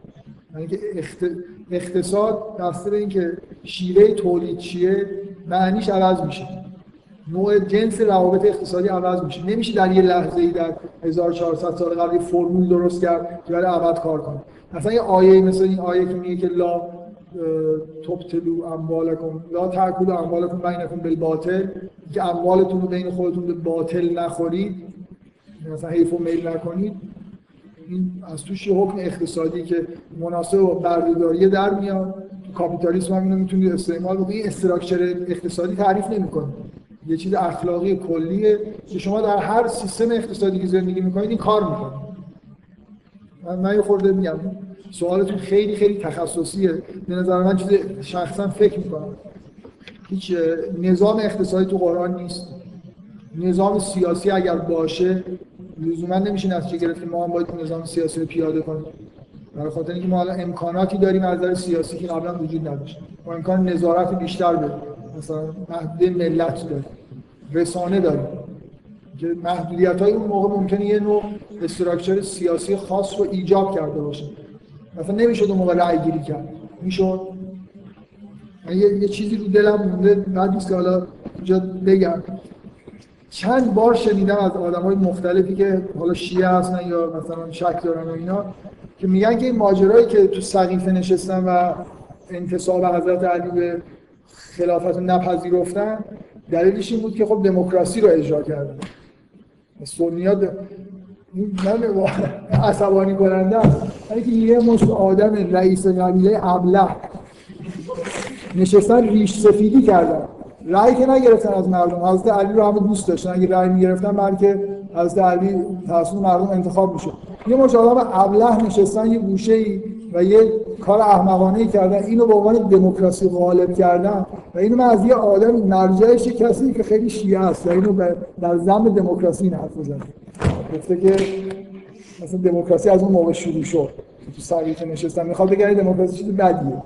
کجاش دموکراسی که یه مش رئیس قبیله بشینن یه جایی بگن که مثلا ما به دلایلی که اصلا معلوم نیست چیه این آد- از این آدم خوشمون نمیاد. من فکر می‌کنم اگه رأی گیری می‌شد بله. آره. بیشتر شبیه رد صلاحیت بود تا اینکه شبیه دموکراسی باشه. یعنی این حرف من بارها شنیدم که میگن که مثلا ابوبکر با انگار رأی گیری هم ملت رأی دادن ابوبکر. چیزی واقعا دیگه شباهت اون به دموکراسی به اندازه شباهتی دیگه به دموکراسی